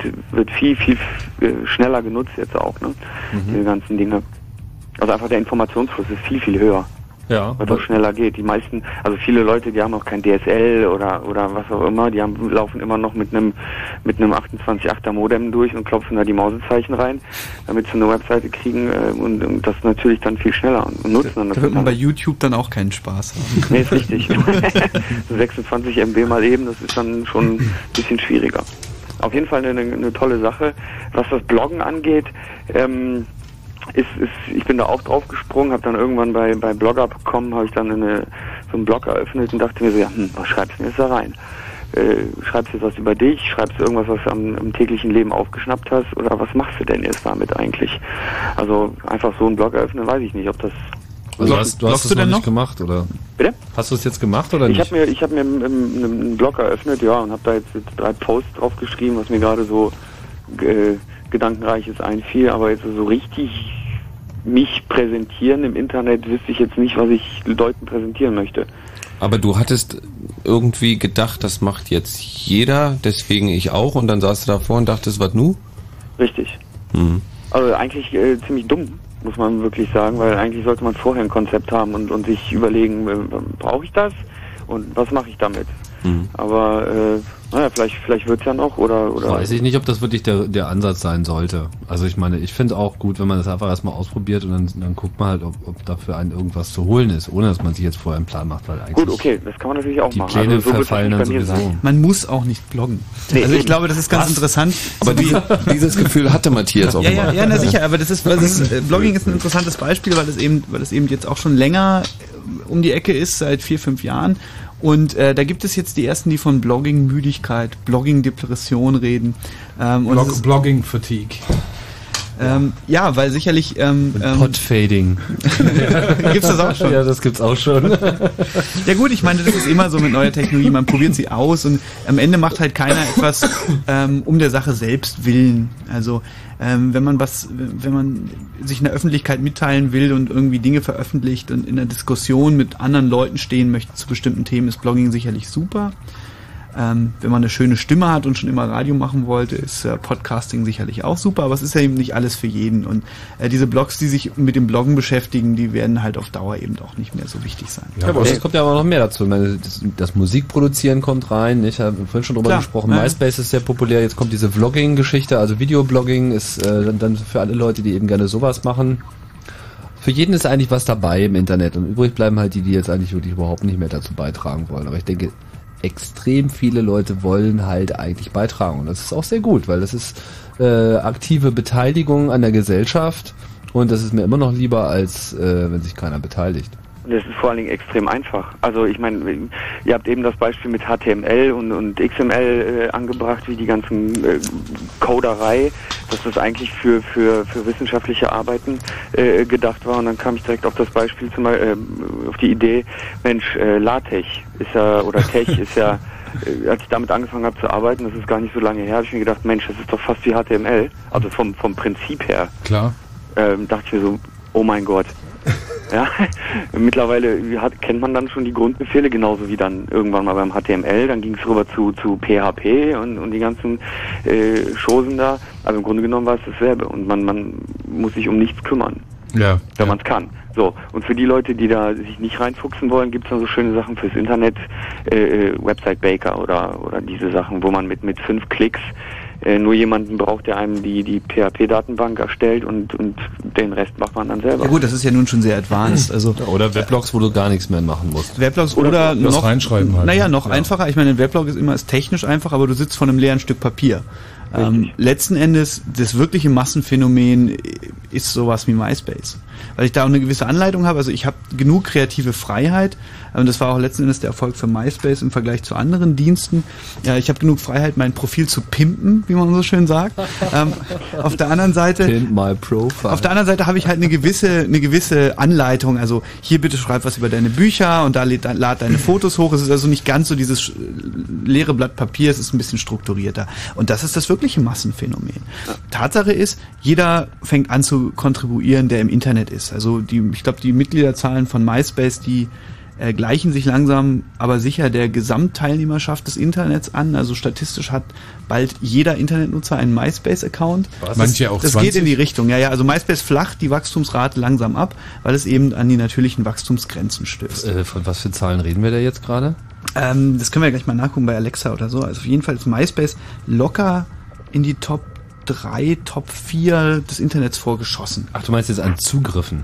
An Nicht Zugriffen? An Accounts. Ja, nee, doch, Accounts geht auch, das ist brutal. Du willst mir jetzt nicht erzählen, dass jeder Internet-User einen MySpace-Account hat? Lass also, du oder, oder, nee. Nein, nein, aber wir, wir reden... kann ja wohl nicht wir sein. Reden von mehreren hundert, wir reden auf jeden Fall von mehreren hundert Millionen. Aber das liegt doch vermutlich daran, dass ganz viele... Mehrere hundert Millionen ja, User-Pages? Dass, dass, dass ganz viele Menschen ganz viele Zugänge haben. Also einzelne Menschen haben dann... So, sonst kann ich es mir nicht erklären. So viele sind das nicht. Also, also allein in meinem Netzwerk, und ich habe ich hab nicht viele Freunde bei MySpace, um genau zu sein, glaube ich, zwei oder drei, sind drei dreiundsiebzig Millionen neunhundertneunundsechzigtausendsechshundertvierundvierzig. Das ist immer, wie wertvoll dieses Netzwerk ist. Ne? Du solltest die alle mal anrufen und zum Essen einladen. Das glaube ich nicht. Nein, das ist ja, das ist ja das, das ist ja das. Also okay. MySpace war ein Phänomen, was völlig von hinten kam, ja, wo man plötzlich überhaupt nicht mehr dran vorbei konnte und wo auch plötzlich man hat es am Anfang aber als reines Kiddie-Ding abgetan. Und aber solche Zahlen führen noch dazu, dass sich jetzt jeder schlecht fühlt, der keinen Account da hat. Und es noch weiter nach vorne gebracht ja, also wird. Also Wikipedia meint, sie hätten so Tim zum Beispiel fühlt sich ganz schlecht gerade. Total. vierundsiebzig Millionen. Ja, aber dann können ja... Du kennst fast nein, alle. Ja, ist unwahrscheinlich. Du kennst wirklich alle, ne? ähm, wie heißt nochmal der, der Gast bei euch, ähm, der bei Google, äh, von Google weggehen wollte? Stefan. Stefan, Stefan ja, ich, von Google Mail wollte ich weggehen, ja, wenn Google ich loskommen. Äh, ich, ich wäre da sehr vorsichtig bei diesem neuen Google-Kalender, dieser ja. auch Alpha. Ich finde es erschreckend, dass, dass jemand... Ähm, seine kompletten Termine, die er meinetwegen auf iCal auf seinem Mac hat zum Beispiel, ja, und dann ja. äh, komplett seinen, seinen privaten und Arbeitskalender äh, published und, und da mehr oder weniger öffentlich zugänglich macht. Okay, er müsste sich eben noch einen Account äh, irgendwie einhacken, aber Google selber könnte ja auf deine gesamten Aktivitäten, nicht nur E-Mails, Zugriff haben. Und das finde ich noch, noch, noch viel schlimmer als, als die E-Mails. Da kann man ja immer noch ein bisschen... bisschen was bremsen, aber ja. das geht immer, also Google ist ja schon ein bisschen, naja, nicht Big Brother's watching you, aber schon ein bisschen ja, also, kritisch. Wie gesagt, ich habe ich hab kein, ich hab im Moment keine Bedenken an Google, weil das wäre für Google ein extrem großes Problem. Wenn äh, du Bedenken hättest? Ja, im Moment, im Moment habe ich keine Bedenken gegenüber Google. Ja. Aber allein die Tatsache, dass man alles einer Firma anvertraut, ist an sich schon äh, sehr bedenklich. Man, Google hat ja gar kein Interesse daran, diese Daten rauszugeben, weil das bedroht ja quasi ihre Kunden. Aber äh, es gab ja jetzt äh, in den letzten Monaten verschiedene Anfragen, nenne ich das jetzt mal, von der amerikanischen Regierung, ob man mhm. denn nicht mal hier und da und überhaupt und die Terrorismusgefahr und so. Und während Yahoo und äh, andere da sehr schnell klein beigegeben haben, hat Google es äh, durchgefochten, zumindest in diesem einen bekannt gewordenen Fall. Das heißt ja nicht, dass es, also die amerikanische Gesetz, Terrorgesetzgebung erlaubt es derzeit einfach dem, dem Staat dahin zu gehen, zu sagen, du musst es uns jetzt geben und du bist verpflichtet, es niemandem zu sagen. Das wollte ich sagen. Also das eine ist das Fragen und das andere ist, es gibt in einem Land, auf das wir keinen Zugriff haben, eine Gesetzesänderung. Und darüber können wir gerne weiterreden. Matthias, magst du noch dranbleiben, weil wir müssen jetzt eine kurze Pause machen? Ja, ich habe nur noch äh, dann noch eine Frage. Okay, aber dann, also wir, haben, wir haben dich ja angerufen, dann bleib einfach dran. Ähm, es ist nämlich jetzt kurz nach halb zwölf und ähm, gleich gibt's hier die Nachrichten mit Wetter und Verkehr. Am zweiten September treffen sich Wir sind Helden und Tomte und Jimmy Eat World. Denn endlich kommt nach Berlin, was auch so heißt. Fritz präsentiert Berlinova mit Tomte, Jimmy Eat World und Wir sind Helden. Und ganz bestimmt vielleicht kommt auch Kate Moss' Ex-Freund Pete Doherty mit seiner Band den Baby Shambles.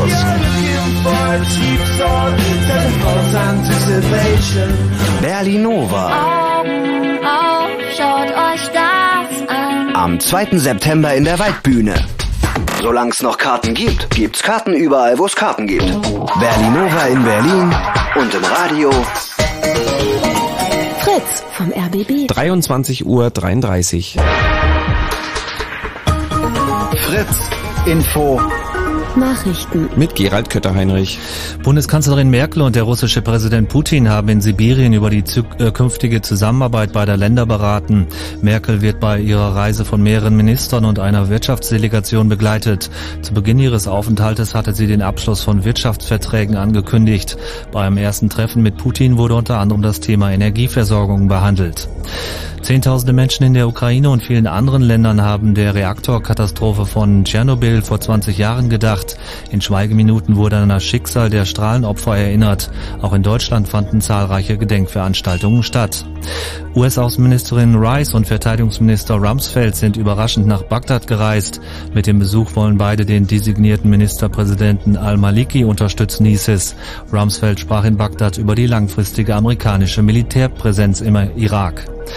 Arbeitsverträge dürfen nicht allein wegen des Alters des Arbeitnehmers befristet werden. Mit dieser Entscheidung hat das Bundesarbeitsgericht eine zentrale Regelung der Arbeitsmarktreform Hartz vier für ungültig erklärt. Die in den Reformgesetzen festgelegte Altersgrenze von zweiundfünfzig Jahren, ab der befristete Verträge zulässig sind, verstoße gegen den Gleichheitsgrundsatz, urteilte das Gericht.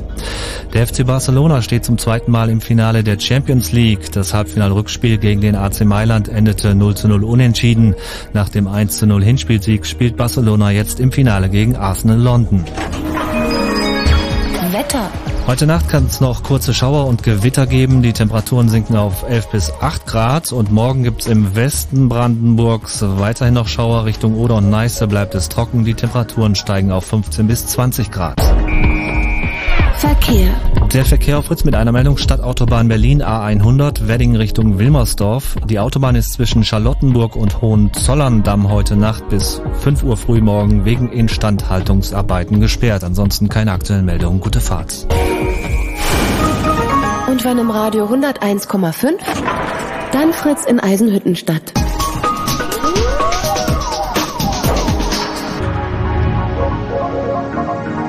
Blue Moon.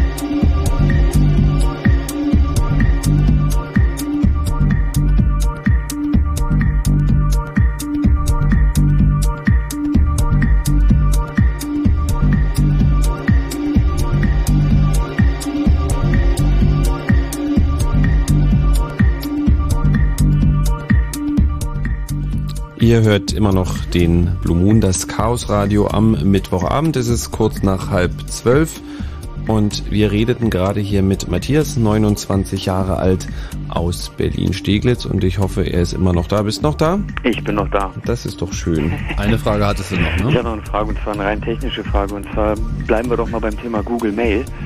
Ähm, wie schaffen die Betreiber das, ähm, dass jeder User, und es kommen ja täglich Hunderte dazu, sage ich jetzt mal, jedem User zwei Komma sieben Gigabyte stetig steigend zur Verfügung zu stellen?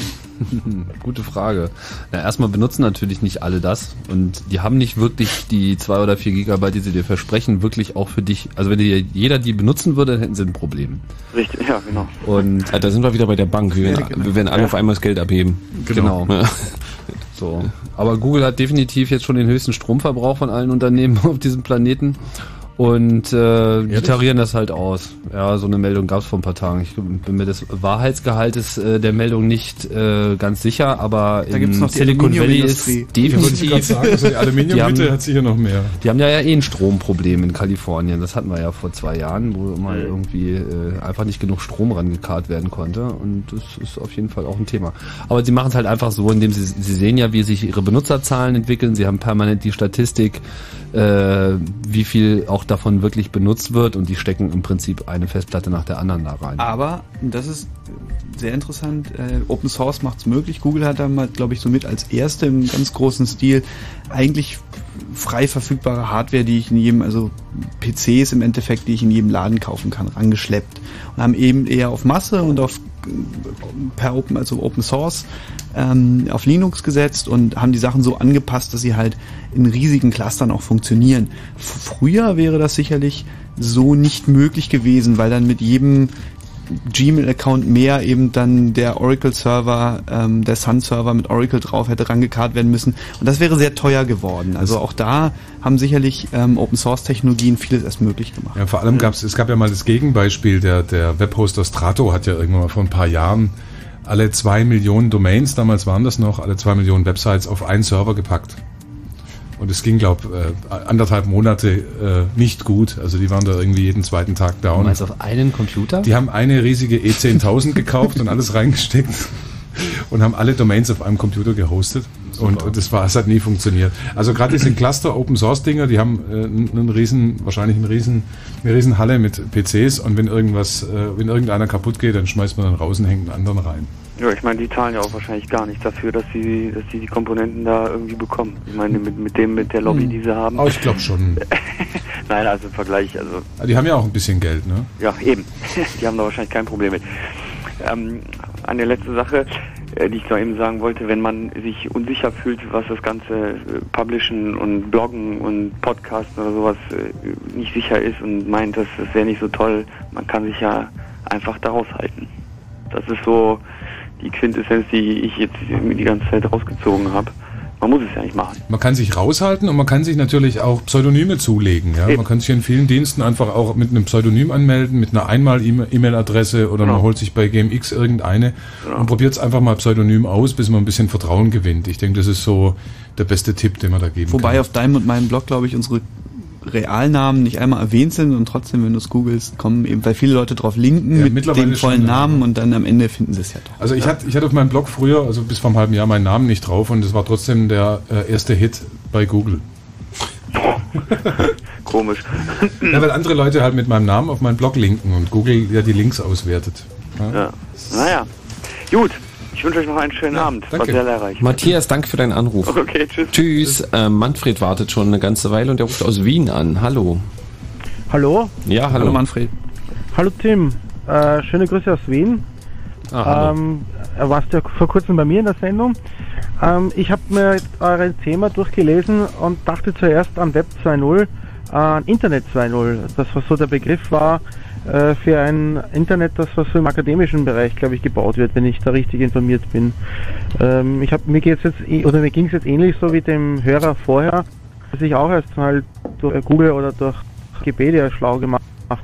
Und was mich jetzt bei der speziellen Sache interessieren sollte, ist, vor zehn Jahren haben wir noch eigentlich mit dem Purismus gekämpft und durch die Kommerzialisierung des Netzes haben wir uns ja eher gewehrt, dass die die Bandbreiten verschwendet wird. Und jetzt da äh, talken wir ganz äh, lustig und munter über Web zwei Punkt null, als wäre es, als hätte es nichts äh, Normaleres gegeben als das immer.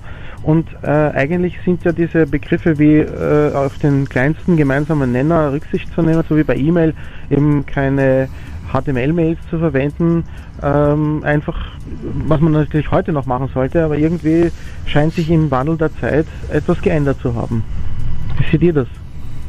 Oh, es hat definitiv was geändert. Ich glaube, was du meinst, ist dieses Internet zwei, äh, das bezog sich eher auf den Ausbau des Internet mit schnellen genau. ähm, mit schnellen Datenleitungen. Gut, das ich war muss jetzt das ein, nachlesen. Hat aber so mit dem Web zwei Punkt null jetzt in dem Sinne nichts zu tun. Ich meine, man kann natürlich auch genauso gut von einem Internet zwei Punkt null sprechen und nicht nur von einem Web zwei Punkt null. Im Web wird es halt am sichtbarsten.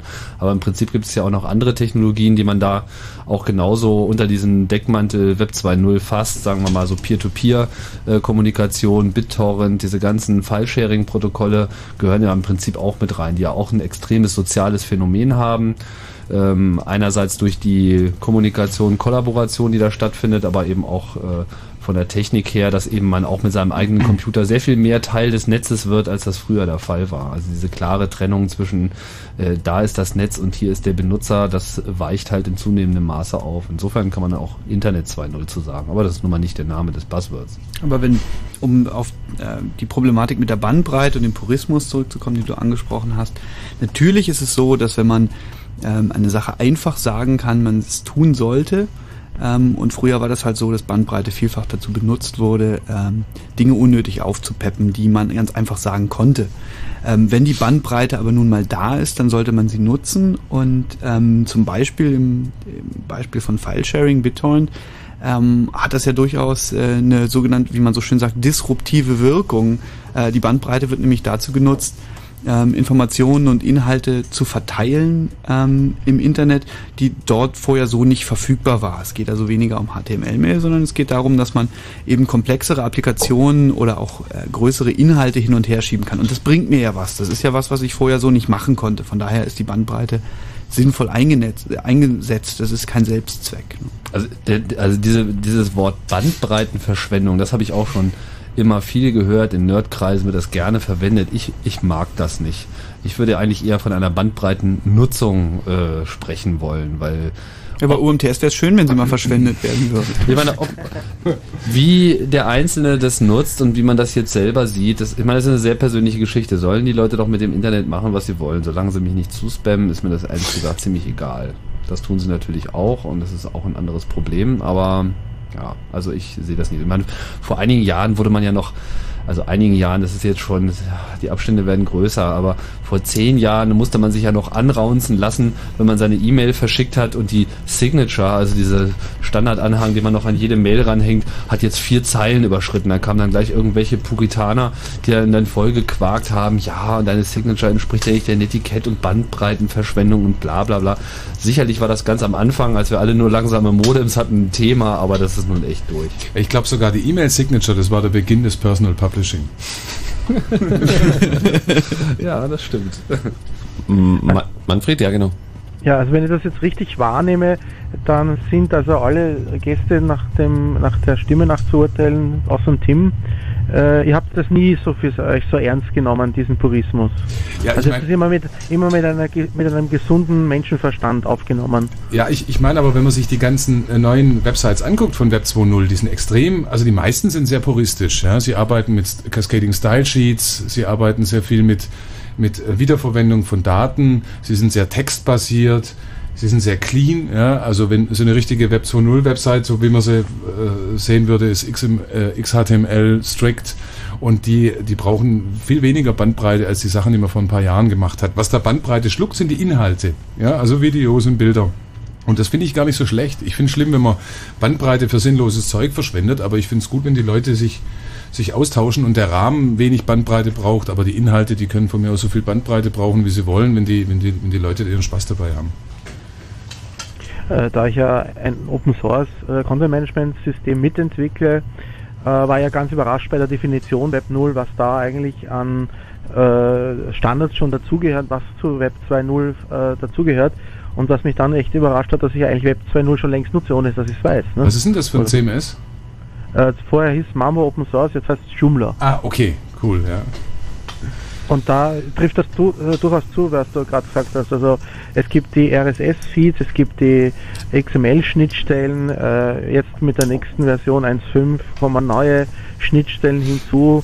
Ähm, ein, äh, Migra- Migration ist ein Thema. Wie kriege ich den Content aus einem äh, aus einem C M S raus, wieder ins andere rein und so. Also da dürfte sich wirklich was in diese Richtung tun. Dass es einen Überbegriff hat, äh, so eine Art wie ein, ein Hype, Web zwei Punkt null, das ist halt auch was für mich Neues. Ne? Ja, Web zwei Punkt null ist halt ein bisschen ein Gefühl, wenn man so will. Es ist eine Sammlung aus äh, Technologien, Best Practices und, äh, und Ideen. Und ähm, wenn sich das einmal durchgesetzt hat, ist es halt sehr schön, weil, was ich vorhin schon meinte, das Beispiel, man kann halt einfach sagen, mach das mal Web zwei Punkt null. Ja, und dann wird das irgendwie schön und sauber und jeder kann sich irgendwie so ein bisschen was drunter vorstellen. Und im Großen und Ganzen ist es nicht schlecht, was am Ende bei rauskommt und deswegen ist es auch ganz gut, dass da mal so ein, so ein, so ein Label raufgeklebt wurde. Ja, aber man darf das nicht so ideologisch sehen. Also Web zwei Punkt null ist halt einfach so ein Schlagwort im Moment und das ist auch der Grund, weshalb wir drüber reden und ein Sammelbegriff und ja, es ist so ein, ja, eine Klammer. Also wenn ich mir die ganzen Sachen durchgelesen habe, was so dazugehört, dann kommt für mich so der Eindruck rüber, wenn man was festmachen will an Web zwei Punkt null, äh, dann könnte man sagen, erst durch diese vielen Einfach- Vereinfachungen des Standards und diese Sachen, dass mehr über die, äh, mehr Content, in, egal in welcher Form er ist, drüber bringt, dass es eigentlich mehr und mehr massentauglich ist, auch Leute äh, das Internet eröffnet, das vorher äh, eher durch die ganzen Technoiden und Nerdhaftigkeiten äh, eher schwierigen Zugang hatten. Das würde zumindest die Popularität von Weblogs erklären, ähm, wobei ich glaube, hier niemand in der Runde sitzt, der gern Weblogs schreibt, oder? Und äh, ich glaube, viele, viele äh, Sachen äh, dienen der Erleichterung, dass man das Web nutzen kann. Ne? Ja. Also das, wenn ich, wenn ich irgendwann einen Sinn drin sehe, warum man einen, einen Überbegriff, einen Metabegriff verwenden soll, dann würde ich das hier an, den, an der Sache festmachen. Ne? Ja, super. Manfred, vielen Dank. Danke. Ja, und ich äh, grüße nochmal alle runter und äh, herzliche Grüße an Tim. Hallo? Ja, ich äh, höre dir zu. Und äh, danke nochmal, dass du in Wien warst, auf der Easter Hack. Ja, gerne. War ja auch eine tolle Veranstaltung. Und ich hoffe, du kommst bald wieder nach Wien und alle anderen auch und zu uns auch ins Studio. Alles klar. Ja, okay. Vielen Dank für den Anruf. Danke dir. Servus. Ciao. Tschüss. Tschüss. Ähm, ich wollte ganz kurz noch sagen, es ist eine Mail gekommen von Carsten. Ihr sprecht die ganze Zeit von Flickr. Wo finde ich denn das? Du hast Flickr mit E geschrieben. Das ist genau das Problem. Also äh, F L I C K R punkt com. Also Flickr. Genau. .com. Dann findest du es ganz, ganz leicht. Es geht weiter mit Markus, vierundzwanzig Jahre alt, aus Berlin, wenn das für dich okay ist. Ich wollte noch mal kurz ja, okay. noch was nachschieben, was, was, was dieses Web zwei Punkt null ja auch bewirkt, ist ja im Prinzip äh, eine Neuauflage dieser New Economy Phase. Also äh, beflügelt nicht nur durch dieses Wort, aber letztlich auch gibt es auch wieder so ein neues Vertrauen der Investorengemeinde in neue Ideen. Also was wir vor einigen Jahren halt so um zweitausend rum hatten mit dieser ganzen New Economy Blase, jeder konnte konnte irgendwie eine verrückte Idee posten und bumm, hat er gleich zehn Millionen äh, Kapital gehabt. So viel Kohle gibt es natürlich jetzt nicht mehr, aber die Bereitschaft steigt wieder, weil es wird sehr viel ausprobiert, sehr viele dieser Web zwei Punkt null ähm, äh, Systeme äh, werden einfach wieder unter diesem Gesichtspunkt betrachtet, na, wer weiß, vielleicht fängt das irgendwie die Leute, weil äh, MySpace hatten wir schon genannt und, und viele andere kleinere äh, Webprojekte sind binnen kürzester Zeit unglaublich losgeschossen und da ist dann halt auch mal wieder eine Menge Geld zu verdienen natürlich potenziell und auch da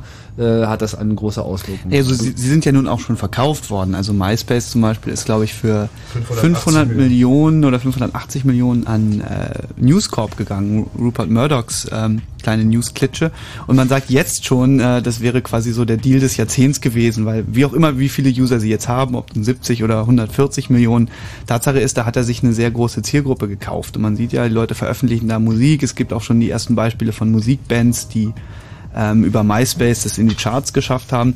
Äh, Delicious und Flickr, die beiden Beispiele, die wir vorhin genannt haben, da muss man vielleicht auch mal zu sagen, dass sie schon von Yahoo gekauft wurden und das befeuert natürlich die Sache enorm, dass natürlich die Pioniere dieser Technologie eben auch schon von den Großen als wichtig und richtig erkannt wurden und dann eben auch schon geschluckt wurden und gerade deswegen ist natürlich diese ganze Investmentmaschinerie gerade in den U S A schon wieder auf Hochtouren, schon so sehr auf Hochtouren, dass einige Leute sagen, es ist schon wieder so eine Art kleine Blase. Wollte ich gerade sagen, besteht da nicht schon wieder eine Gefahr, dass es ähm, sich wieder irgendwelche Menschen krallen, die damit Geld verdienen wollen? Ja. Und ja, also ist das verboten? Ich denke, die Gefahr, die Gefahr besteht immer, aber es gibt natürlich einen großen Unterschied, wenn man wenn man an, an zweitausend denkt oder an, ich meine, der, der erste Absturz in der New Economy war ja Boo Punkt com.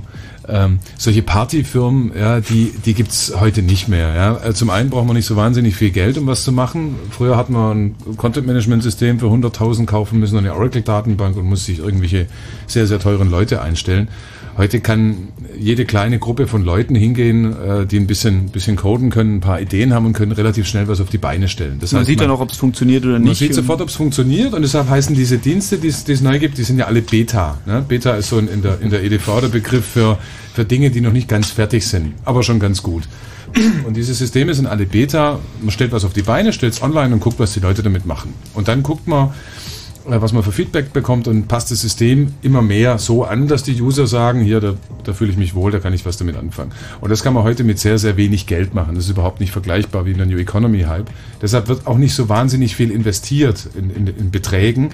Ähm, Und deshalb wird wahrscheinlich im Endeffekt für, für irgendwelche, also was man, was heute gar nicht mehr läuft, ist, dass eine Firma sagt, ich habe hier ein Konzept und ich bin ein cooler Typ und ich will mal zehn Millionen. Ja, jemand, der Geld investiert, wird sagen, ja, wenn du ein cooler Typ bist, dann mach's doch erstmal und wenn es einigermaßen läuft, dann geben wir dir vielleicht auch Geld. Mach es abends, ja. Mach's am Wochenende. Mach's nachts, ja. Und wenn das dann läuft und so hat, so haben die Services angefangen, Flickr hat so angefangen, Delicious hat Joshua Schechter abends, nachts allein neben seinem Fulltime-Job gemacht, so ähnlich wie I C Q war auch so ein Beispiel. Er hat seinen Fulltime-Job eigentlich erst aufgegeben, drei Monate bevor er von Yahoo gekauft wurde. Ja. Und also er hat hat es fast geschafft, ohne einen Fulltime-Job von Yahoo gekauft zu werden. Und deshalb, deshalb ist der, ist, ist, ist, man ist, braucht ein Proof of Concept. Das Concept alleine reicht. Ja, gut, und, genau, es gibt, ne? und es gibt natürlich noch einen ganz, ganz fundamentalen Unterschied, und der ist, dass diese Firmen wie Amazon, Google, Ähm, eBay, Yahoo natürlich inzwischen reales und massives Geld verdienen. Also damals war das so, dass diese Firmen gerade selber noch damit gestruggelt haben, die waren schon defizitär, sie hatten eine gewisse Größe, aber sie haben eigentlich noch gar kein Geld verdient, als die Blase dann letztlich geplatzt ist. Und sich darauf zu verlassen, dass eine Firma, die Verluste schreibt, einen irgendwann kauft, ähm, das ist natürlich schwierig. Und heutzutage ist es so, dass also dabei äh, der Online-Werbemarkt, der ist ja schon massiv gewachsen. Also viele von den Dingen, die man damals vorhergesagt hat, auch, auch finanzieller Natur und was die Wachstumsraten und die Verdienstmöglichkeiten angeht, sind ja dann letzten Endes auch wirklich so eingetreten. Das heißt, da steckt jetzt schon eine andere Substanz dahinter. Also äh, Yahoo, Google, Amazon, eBay und die Großen, die werden sicherlich nie wieder pleite gehen. Im Gegenteil. Ne? deshalb, deshalb können wir alle, nur alle aufrufen. Ja, naja, was heißt nie wieder? Aber also, ja, gut, in, ja, in absehbarer Zeit. Ja, aber deshalb, äh, gerade was Web zwei Punkt null angeht und was Mashup und diese, diese Freiheit angeht, Dinge zu tun, kann man eigentlich nur jeden aufrufen, der Lust hat, was zu machen, dass er sich ein paar Leute sucht oder das allein macht und einfach mal seine Ideen umsetzt und was, und was macht. Man kann billig Webspace kaufen, die Technologien sind alle da, man kann sie schnell erlernen. Und wie gesagt, jeder kann was machen und jeder sollte auch was machen, wenn er eine gute Idee hat. Ja, es gibt inzwischen ja Ning Punkt com zum Beispiel, das ist ein schönes Beispiel auch ähm, von dem Marc Andresen, der seinerzeit äh, Mosaik äh, programmiert hat und dann Netscape an die Börse gebracht hat. Äh, der hat jetzt eine neue Geschichte, die heißt Ning Punkt com. Die ist nichts anderes als ein MySpace zum Zusammenklicken. Da kann ich mir also ein sogenanntes Social Network oder so soziale Applikationen einfach zusammenklicken. Und Der, der zusätzliche Twist daran ist, wenn ich auf einer Seite bin, die sich jemand zusammengeklickt und zusammengebaut hat, dann ist da ein kleiner Button, der heißt Clone This. Und dann kann ich also genau das, wie er es genommen hat, nehmen und kann es einfach weiterentwickeln. Das heißt, das wird immer einfacher. Und wenn ich eine gute Idee habe, dann hakt es nicht mehr an der Technik. Ich brauche eigentlich gar nicht mehr programmieren, um was Gutes zu machen. Im, im Chat wird schon Buzzword-Bingo gespielt, habe ich den ah, ja. Eindruck hier. äh, Äh, wollen wir gleich mal einen Begriff erklären, den wir gerade fallen gelassen haben. Mashups, das ist ein äh, interessantes Phänomen. Äh, Mashup, meines Wissens wurde es äh, zuerst für Musik verwendet, aber gilt jetzt eben auch im Web als so ein Ansatz. Man muss sich gar nicht mehr alles selber zusammenprogrammieren, sondern viele dieser Dienste stehen nicht nur unter ihrer eigenen Domain bereit, sondern man kann die wie eine Komponente auch mit einbauen. Das plakativste Beispiel ist sicherlich äh, Google Maps. Google Maps, das haben wir schon wieder Google gesagt. Hier hat vorhin schon einer gesagt, sondern geht es hier eigentlich nur noch um Google? Ist Google Web zwei Punkt null? Amazon. Das oder? Nicht. Also es gibt, es gibt natürlich oder auch andere Places. Beispiele. Aber oder Google eBay. Spielt das Spiel natürlich sehr gut. Von daher äh, taugen sie oder häufig Flickr. Als Beispiel.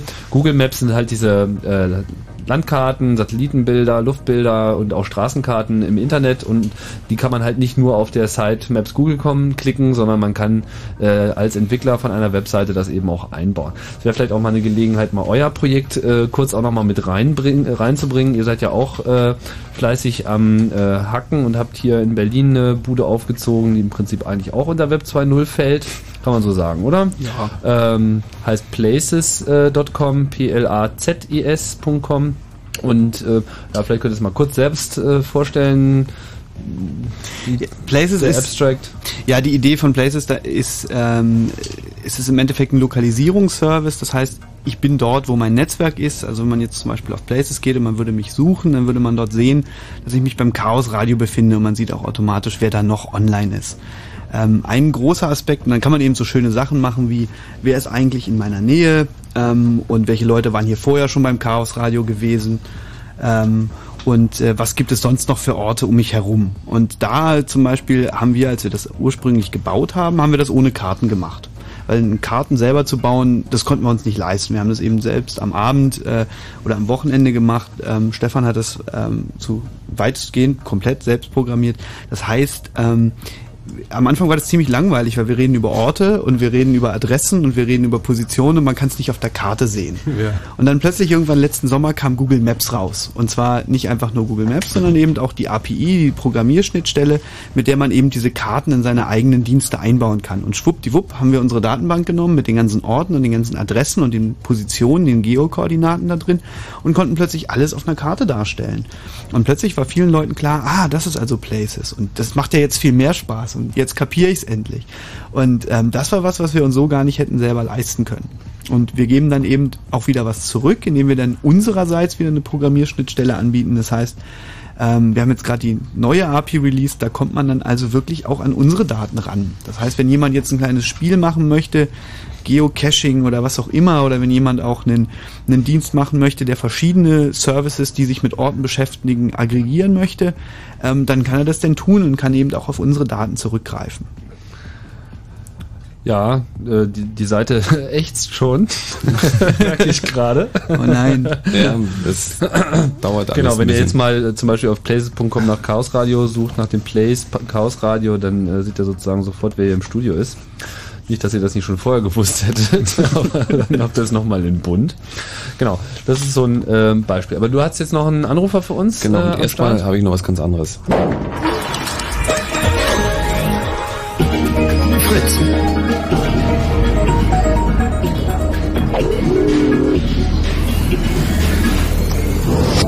Blue Moon. Mitternacht noch eine Stunde Chaos Radio mit ganz vielen Gästen, die sich alle nochmal ganz kurz selbst vorstellen. Das finde ich schön. Echt? Mhm. Ja, äh, ich bin Tim. Ich bin Stefan. Ich bin Felix. Und ich bin Marco. Es ist immer nämlich etwas besser, dann irgendwann die Stimmen zuzuordnen. Das ist, okay. Und äh, das ist Sprechprobe für die automatische Sprechererkennung. Genau. Marco ist vierundzwanzig Jahre alt aus Berlin. Hallo. Hallo, guten Abend. Was wolltest du loswerden?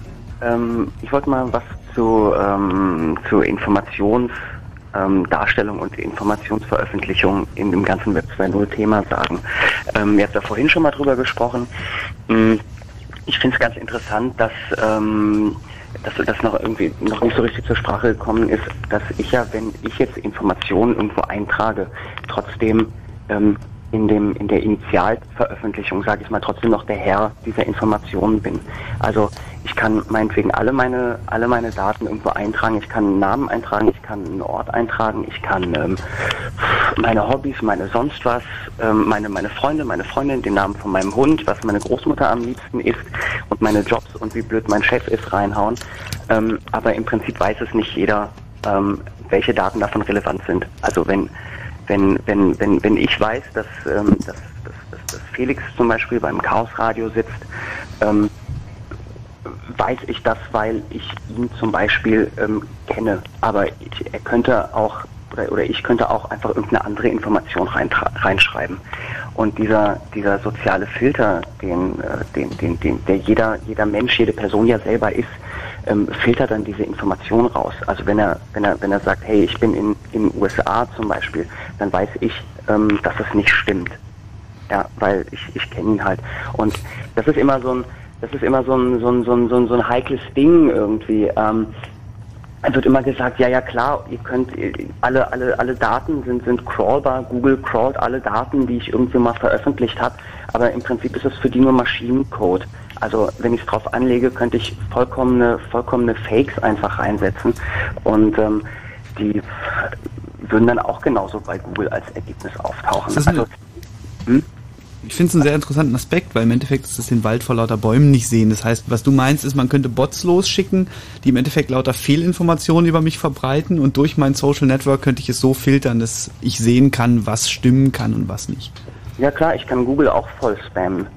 Also auf der auf der auf der anderen Seite von unten, und wenn du wenn du ähm, wenn du es halt so anlegst, dass das meinetwegen jeder ähm, jeder das machen könnte, dann ist ist es wieder kommt es wieder dahin zurück, was halt wichtig ist, nämlich, dass deine, deine sozialen Beziehungen einfach wichtig werden. Also wer dich kennt, weiß, welche dieser Informationen ähm, wahr ist und zutreffend ist. Und dann kann Google und Amazon kann noch so viel crawlen, die werden es irgendwie ähm, wahrscheinlich nicht rausfinden. Also wie Ironie, ohne Kontext verstehe ich sie nicht. Ja, ja, genau, so ungefähr. Genau. Und ähm, daher, daher finde ich diese, diese ganze, diese ganze Panikmache, die ähm, teilweise auch, auch abgeht. Also keine Frage, Datenschutz extrem wichtig, ja, ähm, aber in diesem ganzen Web zwei Punkt null-Kontext bin, äh, entscheide ich ini- initial, initiativ ähm, trotzdem immer noch selber, was ich eigentlich ähm, das erste Mal veröffentliche, bevor ich irgendwas, ähm, ja, bevor ich irgendwie gecrawlt werde oder gescannt oder getrackt werde oder sonst was. Und ähm, das finde ich ist eigentlich eine ganz, eine ganz faire Sache. Außerdem ist es halt eine Frage, wer wie Daten sammelt. Also ähm, kritisch ist es, wenn es halt an einer, an einer, an einer Stelle ist und ich kann nicht selber kontrollieren, welche Daten von mir gesammelt werden. Hast du denn schon mal persönliche Erfahrungen gemacht, negativer Art? Ähm, negativ, äh, ehrlich gesagt nicht. Nee, was habe ich mal... Also Dinge, ja. die du veröffentlicht hast und die später auf dich zurückgefallen sind in irgendeiner Form? Ja, klar. Also ich habe mal äh, bei, bei, bei Flickr so ein, so ein, so ein, so ein äh, bisschen, bisschen ironisches äh, Bildchen äh, über, mit, mit, mit so einem Don Alfonso-Bezug äh, reingestellt. Klar, es hat dann natürlich auch irgendeine so eine Diskussion äh, genau über dieses Thema losgetreten. Dass es dann hieß, ja, hm, ähm, hier, du, du haust alle deine Daten raus und du bist ein Idiot und wie kann man nur und wir sehen, wo du arbeitest und äh, wir sehen, wo du wohnst und und und und, und, und, und sonst was und ich komme vorbei und ich weiß, wo du wohnst, Alter, und ich rufe mal deinen Chef an und sag dir mal, was du für ein Idiot bist und so. Ähm, aber naja, mein Gott, also das ist jetzt sind jetzt keine Sachen, die irgendwie, die irgendwie negativ auf mich jetzt zurückgefallen wären. Was ganz interessant dabei war, ist, dass ähm, dass die, diese Leute, die, denen ich bestimmt nur, äh, denen ich bestimmt unterstelle, dass sie nur das Beste für meine Daten und für meine Persönlichkeitsrechte wollten, ähm, im Prinzip genau das, genau das machen, wofür, wogegen sie propagieren, nämlich Daten veröffentlichen. Also ähm, Daten von mir veröffentlichen, also raussuchen, von mir veröffentlichen, die ich halt nicht ähm, ähm, autorisiert habe oder so. Ähm, ist jetzt auch nicht weiter schlimm, weil ich es an anderer Stelle ähm, wahrscheinlich trotzdem irgendwo mal gemacht habe. Ähm, aber das ist schon eine Sache, die mir dann aufgefallen ist. Oder da ist es ja hier und dann man kriegt da deinen Klarnamen raus und der ist übrigens so und so. Und du ja gut, ich meine, wenn, was, wenn du es veröffentlicht hast, dann muss man natürlich damit rechnen, dass andere Leute das aufgreifen. Klar, aber dafür, dafür, dafür mache ich es ja. Also, das ist ja jetzt nicht so, dass ich irgendwas ins Internet stelle und sage, hey, ähm, hoffentlich sieht es keiner. Ja, also das, das, das, das muss halt klar sein. Wir haben ja vorhin schon auch schon mal drüber geredet, ähm, dass, dass du, dass du Sachen, die einmal online sind und einmal im, im Google Cache sind, einfach schwer, schwer wieder loskriegst. Die sind halt erstmal da drin. Also du, ähm, ich weiß nicht, ob ich deinen Punkt jetzt äh, richtig verstehe. Du meinst, es, es ist zu viel Paranoia am Werk oder? Ähm, ich meine, es ist, es ist viel Paranoia am Werk. Ich bin, ich bin, ich bin, ich bin Ich bin durchaus dafür, dass man diese ganze, diese ganzen äh, Datenspeicherung und so, dass man das durchaus kritisch sieht. Ähm, aber ich sehe auch, ich empfinde es, dass das viel Paranoia am Werk ist und dass viel ähm, auch einfach, einfach, einfach schlecht geredet wird, indem man sagt, ja, ja, das ist, das sind wieder irgendwelche, irgendwelche Datennazis am Werk. Die, ähm, naja, also man, man darf es halt nicht aus dem, ich meine, es, es gibt ja diesen schönen Satz, äh, nur weil ich paranoid bin, heißt es noch lange nicht, dass sie nicht auch hinter mir her sind. ähm, ähm, das, äh, was, was heute noch nicht kritisch erscheinen kann, morgen schon eine wertvolle Information sein. Und ähm, ich meine, wir äh, eigentlich beim Chaos Radio haben wir eigentlich schon immer auch diesen Punkt vertreten. Äh, das mag ja sein, dass du äh, der Meinung bist, du hättest nichts zu verbergen, aber du weißt ja auch ein, äh, überhaupt gar nicht, was alles an Daten für dich überhaupt äh, anfällt. So. Und äh, von daher, man muss es schon im Hinterkopf haben. Auf der anderen Seite stimme ich dir auch total zu. Äh, eine gewisse optimistische Herangehensweise ist auch förderlich, weil wenn man sich jetzt äh, nur im Kopf immer wieder verblockt und so und aha, und das ist ja dieses und jenes und lalala und kein Vertrauen damit reinbringt, dann funktioniert es auch nicht. Und ich denke, das zeigt auch, dass so viele Leute dem doch relativ aufgeschlossen gegenüberstehen, dass das auch vorherrscht. Also ich hatte eher den Eindruck, also ich weiß gar nicht, wie das war, Stefan oder Felix, ähm, man hat schon irgendwie ein schlechtes Gefühl im Hinterkopf, lässt sich aber davon nicht abhalten. Das ja, weil ja auch andere Sachen zählen. Es zählt die Convenience und es zählt halt auch dieses, äh, entweder ich kann es überhaupt machen oder gar nicht. So. Mhm. Und äh, ja, die Entscheidung muss natürlich jeder für sich selber fällen, aber äh, ich kann nur dafür plädieren, dass man eben auch den anderen Aspekt nicht aus dem Kopf nimmt. So. Ja, gut, und es, gibt, es gibt vor allem einen, einen Aspekt, wo es dann natürlich nochmal eine ganze Ecke kritischer wird. Das eine ist, jemand kennt meinen Namen und googelt den und surft ein bisschen rum, sagen wir mal der Personalchef, und erfährt ein paar Dinge über mich.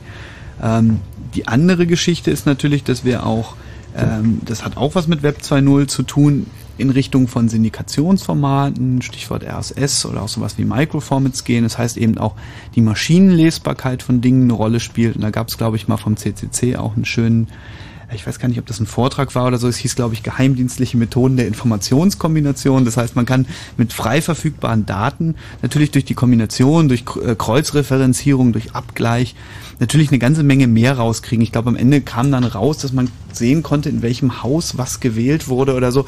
Also das geht relativ, da geht unheimlich viel und das waren damals, ich glaube, man hat das aus so Telefonbuch-C Ds und so extrahiert und da sind natürlich jetzt plötzlich ganz andere Möglichkeiten gegeben und dann wird es natürlich wiederum interessant, wenn ich sagen kann, ähm, ich suche nicht manuell nach jemandem, sondern ähm, da hat jemand, ähm, läuft jemand, läuft eine Maschine los, die alles ständig monitort, was zu meinem Namen passiert. Und das vielleicht noch mit anderen Informationsquellen abgleicht. Das ist schon eine Geschichte, das ist sicherlich ein Problem, da muss man auf Dauer drüber reden, im Zusammenhang mit solchen Geschichten wie Microformats. Also ich meine, viele Leute stellen ihre E-Mail-Adresse eben nicht auf die Seite, damit sie eben nicht geharvestet werden kann. Und plötzlich sind diese Informationen wieder sehr frei und sehr schön lesbar verfügbar. Und das ist sicherlich ein Thema, wo man neben vielem Guten auch noch viele Probleme haben wird. Das ist eh lustig, ich stehe seit zehn Jahren nicht mehr im Telefonbuch, aber im Web findet man alles raus. Und du fühlst dich immer noch gut dabei, jedes Mal zu sagen, nein, ich möchte nicht gelistet sein. Genau. Okay. Ja. Vielen Dank. Markus, Dankeschön. Gerne. So. Tschüss. Viel Spaß. Schönen Abend dir. Tschüss. Wenn ihr Fragen habt oder was zum Thema sagen wollt, ruft einfach an null drei drei eins siebzig siebenundneunzig hundertzehn. Jetzt wartet erstmal keiner mehr. Jetzt wartet okay. keiner. Ja, ich wollte mal hier kurz äh, auf die Fragen eingehen. Wir haben ja immer so diese begleitende Seite in der Wikipedia zu, äh, der Sendung. Da haben sich eine ganze Menge Fragen äh, angereichert. Ich weiß jetzt nicht, ob wir die Gelegenheit haben, das alles durchzugehen, aber vielleicht äh, nagen wir mal das eine oder andere an. Das ist jetzt nicht besonders sortiert, aber ich gehe es einfach mal von oben durch.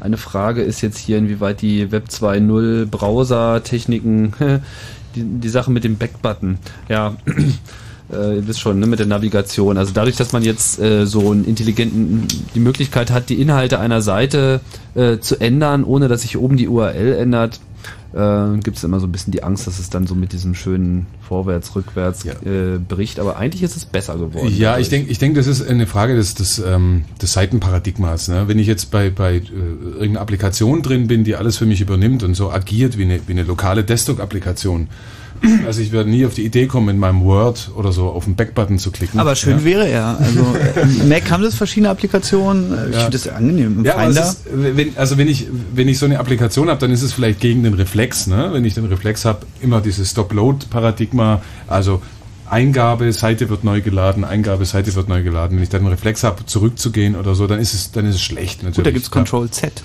Ja, das ist aber wieder was anderes als der Backbutton. Ne? Aber der Wikipedia zum Beispiel würde das ganz gut tun, so ein bisschen Ajax, weil wenn man da eine Seite bearbeitet, dann hat man halt in seiner Browser-Historie dann ja. auch immer so diese Edit-Seiten, dann geht man irgendwie zurück und dann ist man wieder im Editor und das ist alles total ja. unklar. Also und so, und so denke ich, ähm, da wo der, der Backbutton Sinn macht, wenn man Seiten anguckt, wenn man Seiten blättert, da ist der, da ist der sicherlich sinnvoll, aber bei den, bei den Applikationen nicht. Und ich denke, wenn eine Applikation sich so darstellt, ähm, also wie ein Mail-Programm oder wie was anderes, und das so gut macht, dann wird man vielleicht von selbst gar nicht auf die Idee kommen, den Backbutton zu drücken. Aber klar, ist ein Paradigmenwechsel, weil der Browser, ich meine, das Ding, ist mein Mikrofon weg? Jetzt klingt irgendwas toller. Irgendwas, auf einmal klingst du toll, ohne dass ich irgendwas hier ich verändert habe. Ich klinge toll. Ja, ja, Wahnsinn. Weniger Echo. Das freut ja. mich natürlich.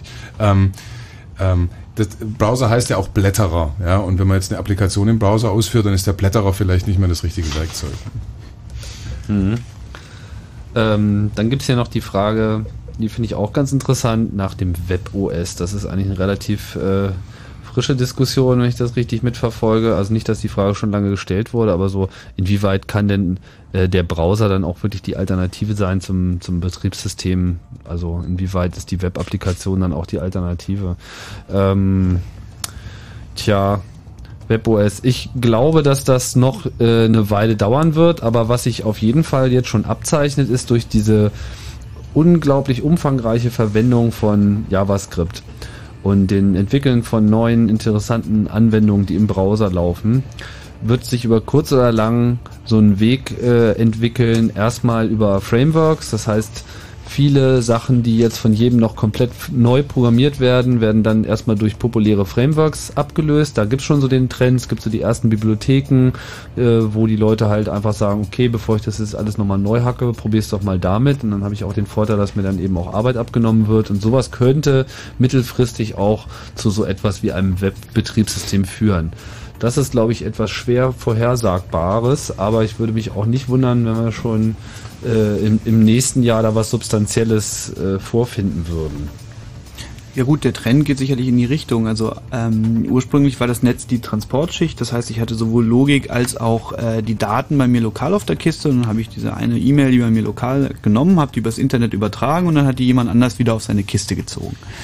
Ähm, da sind wir jetzt schon einen Schritt weiter. Also das heißt, es wird nicht nur als Transportschicht, als Telefonleitung genutzt, sondern ähm, es wird auch eben schon für das Speichern von Daten verwandt. Und jetzt sehen wir halt langsam, dass es auch dafür verwandt wird, Logik, die ich vorher lokal hatte, ins Netz zu bringen. Also sowas wie Flickr ist ja auch ein Beispiel.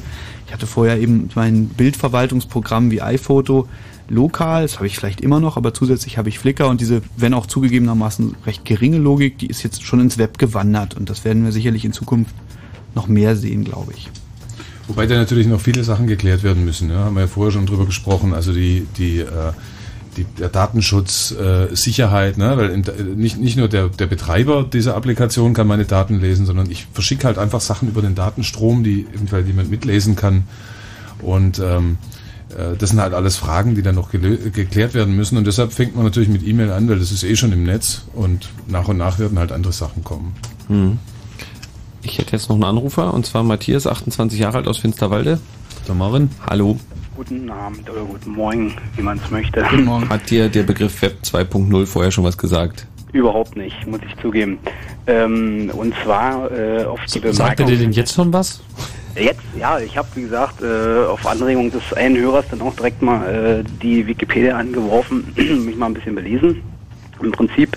Äh, ist es genau so, wie es halt dort auch beschrieben ist, dass halt, dass solche Services sind, die halt so nach und nach äh, sich so ins äh, alltägliche Internetgeschehen eingeschlichen haben, die man dann halt nutzt oder auch nicht und äh, man hat es halt assimiliert, sag ich mal, ohne mitzubekommen oder über diesen Begriff Web zwei Punkt null dort äh, zu stolpern, ne? Äh, bloß äh, auf die Bemerkung hin äh, des einen Hörers oder nee, des einen äh, Kollegen von euch im Studio dort, äh, ob man ein schlechtes Gewissen haben sollte oder muss, äh, wenn man solche Services nicht intensiv nutzt, äh, da habe ich mich direkt ertappt gefühlt. Mir hat, äh, ich habe den Namen vorhin nicht ganz mitbekommen, äh, wo man angeblich angemeldet sein muss äh, als dritt äh, frequentiertester Service im Netz im Moment. Wie hieß das vorhin? Äh, MySpace. Was ist das, wenn ich mal fragen darf? Nee, ich, also muss gar nicht. Also nee, äh, so will man das nicht sagen.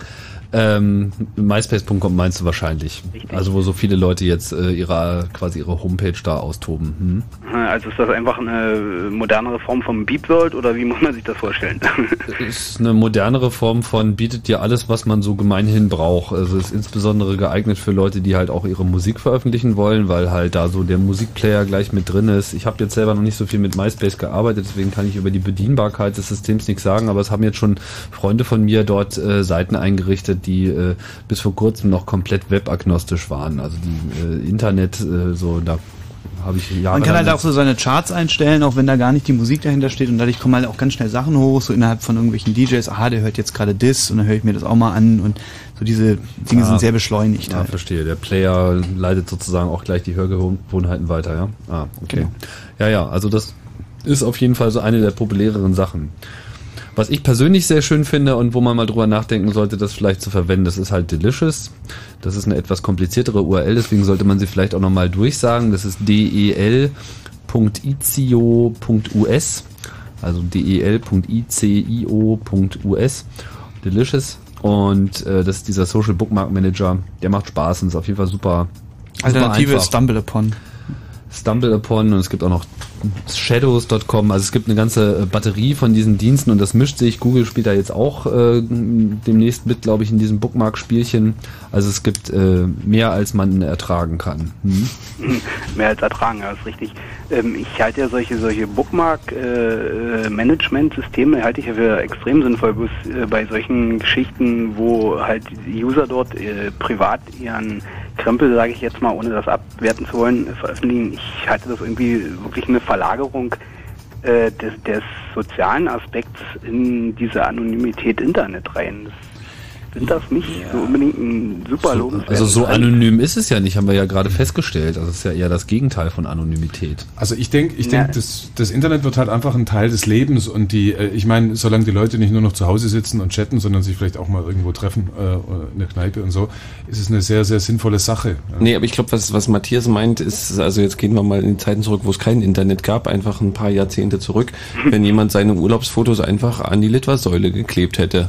Ja, gut. Oder? Ja. Meintest du das? Ja, im Prinzip in der Sinne, äh, erstens in dem Sinne, dass halt, äh, ich, ich könnte mich nicht erinnern, dass irgendjemand seine Urlaubsfotos unbedingt an etwas... Weil aber was die Leute gemacht haben, sie haben ganz viele Abzüge gemacht für all ihre Verwandten. Ja, Dia-Shows. Halt, dann sind es aber genau die Leute, die man halt ja. sowieso aus seinem Leben kannte, mit denen man auch persönlich, und das meinte ich jetzt, ich meinte jetzt vielleicht nicht äh, in dem Sinne äh, anonym das Internet, sondern eher ähm, abstrakter halt, nicht nicht nicht nicht die Leute aus dem aus dem persönlichen Umfeld, sondern das kann dann halt auch der aus dem Privaten in die Öffentlichkeit. Richtig, und ja. das kann dann halt auch der Chatpartner hm. in Amiland sein oder so. Ja, natürlich. Ich, ich glaube halt, dass diese diese, äh, dass es nie der primäre, das primäre Motiv ist oder das erste Motiv, äh, ein Foto online zu stellen, damit es alle sehen. Vielleicht schon, ja, aber in den meisten Fällen, vor allem bei diesen Photosharing-Diensten, ähm, das hat Stefan vorhin schon ganz richtig erwähnt, die erfolgreichen Dienste, die erfüllen erstmal ein egoistisches Bedürfnis. Also ich will meine Bookmarks speichern und ich will sie vielleicht so speichern,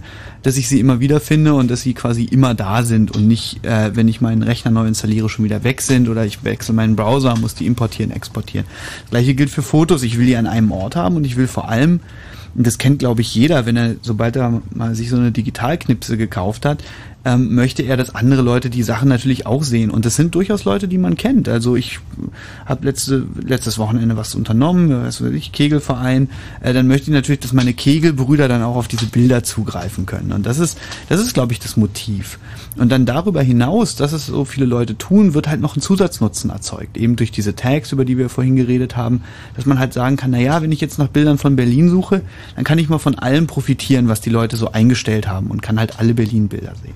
Ich glaube, das primäre Motiv ist eigentlich immer egoistischer Natur, jedenfalls bei, bei äh, erfolgreichen Diensten. Ja. Sie erfüllen erstmal einen Bedarf. Ja, und bei MySpace, bei der, bei der Selbstdarstellung ist es halt so, ich meine, ein Teenager verbringt auch jeden Morgen eine halbe Stunde vorm Spiegel, äh, um sein Outfit äh, fit zu machen und so sitzt er halt nochmal abends zwei Stunden, ähm, um sein MySpace-Profil besser zu machen. Und bei MySpace ist es auch so, dass die ersten Soziologen, die sich damit beschäftigen, das gibt's ja auch schon welche, die das tun, ähm, eben gesagt, festgestellt haben, dass die meisten Leute ihren realen Freundeskreis einfach ins Netz übertragen. Also zum Beispiel die Teenager, die das groß gemacht haben, MySpace, amerikanische Teenager, die hängen halt vormittags mit irgendwelchen Freunden ab und nachmittags hängen sie mit den gleichen Freunden aus der Schule ähm, auf MySpace ab. Und es ist eben nicht so, dass da irgendein beliebiger vierzigjähriger aus Deutschland kommt und mal eben die sechzehnjährige aus U S A anspricht und die dann sofort ähm, oder mit völlig unterschiedlichen sozialen Background sofort ins Gespräch kommt. Ja, aber es war jetzt in der Diskussion die letzte Woche, dass sich vorbestrafte Sexualstraftäter bei MySpace äh, Profile,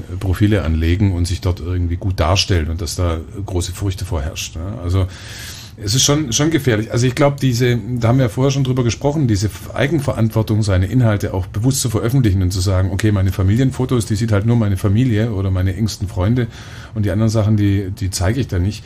Das müssen das müssen die Leute schon lernen und ich gehe davon aus, dass sie das tun werden. Also ich, da will ich aber kurz nochmal einhaken. Also diese diese Sexualstraftätergeschichte, man ist da zwei Sachen, ne? Also einerseits gibt's die, die sich bei MySpace sozusagen so und so zeigen, dann gibt's aber auch noch die Sexual- Sexualstraftäter, die, also die mal welche waren, die verurteilt wurden, die dann irgendwie von jemand anders äh, erschossen wurden, weil sie halt irgendwie vom Staat weg äh, publiziert wurden. Ja, genau, so. Also ja, ja. Äh, äh, gibt's in beide Richtungen und ähm, bevor jetzt hier gleich wieder die große Angstdiskussion aufflattert, äh, muss man sagen, die jungen Leute heute haben eine viel größere Medienkompetenz, was Chats und solche Homepage-Geschichten betrifft. Die glauben halt auch nicht alles. Also dieses Vertrauen in die Daten, ich glaube, das ist eine sehr naive Sicht. Die, ich würde schon dem, dem äh, erfahrenen Benutzer, und erfahren ist man halt, umso jünger man ist, umso schneller geht das auch, äh, dem würde ich schon zutrauen, dass er das eben auch selber bewerten kann. Und das ist eigentlich auch das, was man sich erarbeiten muss. Man muss sich immer Medienkompetenz erarbeiten, um mit diesen Technologien umzugehen. Das war eigentlich auch mit dem Telefon nicht anders. Und äh, jetzt ist es halt beim Internet eine andere Komplexität. Aber, aber so wir, früher, früher haben die Erwachsenen halt den Kindern beigebracht, keine Schokolade anzunehmen.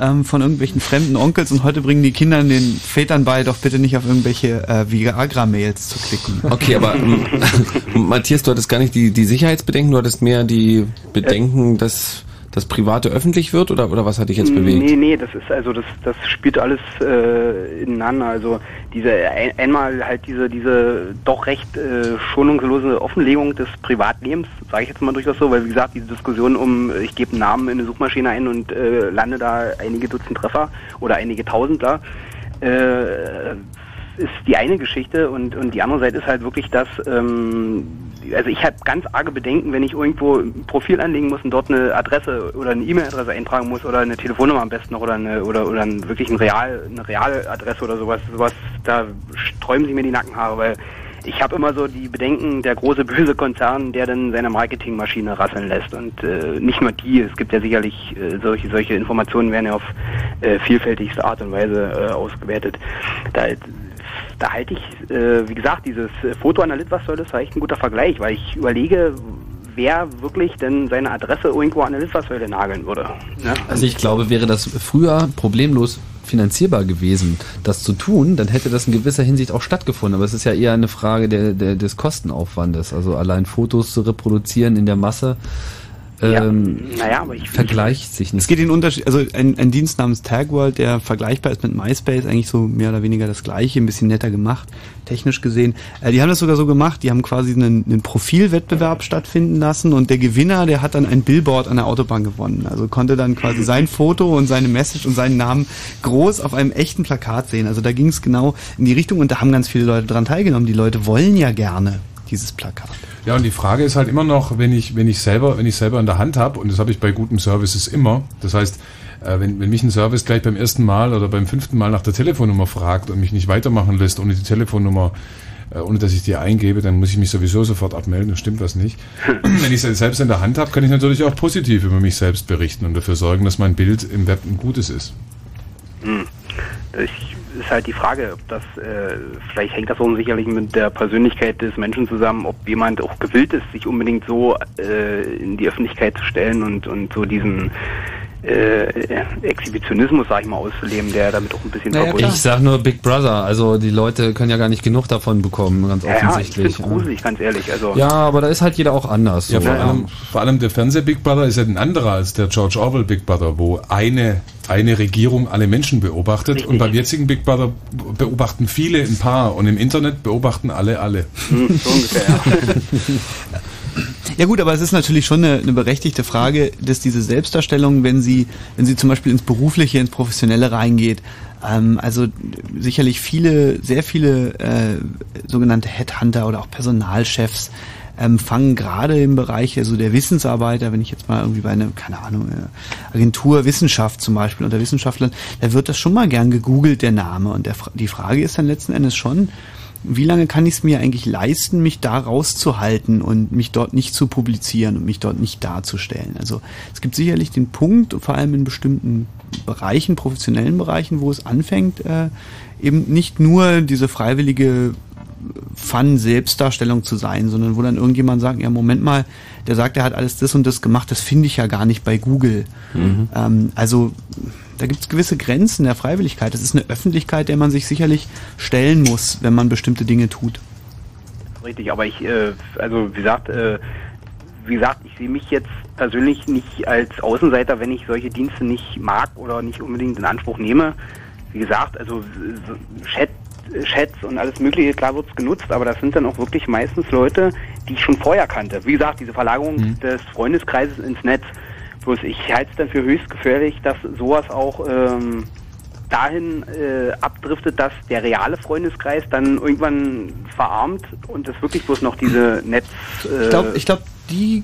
Also das kann man sozusagen bei den sehr jungen, klar, so die Soziologie in dem Bereich ist noch ein sehr junges Feld, aber ich glaube, das kann man schon so ein bisschen widerlegen. Also es lässt sich nachweisen, es ein bisschen gibt kulturelle Unterschiede. Also die Amerikaner, die hängen mit ihren realen Freunden im Netz ab, mhm. ähm, und zum Beispiel die Chinesen, die wollen vor allem ganz, ganz viele neue Freunde im Netz machen. Also ich weiß nicht, vielleicht hat der eine oder andere schon mal die Erfahrung gemacht, dass bei Skype einen plötzlich irgendwelche wildfremden Chinesen anchatten. Die Brasilianer sind auch ganz groß. Die Brasilianer krass. sind da auch ganz groß. Also da gibt es kulturelle Unterschiede.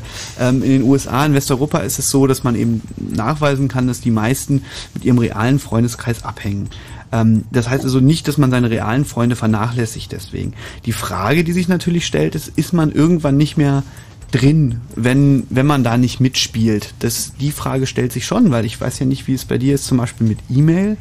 Ähm, das ist heutzutage dann schon fast, da wird man schon so ein bisschen schräg angeguckt, wenn man keine E-Mail hat.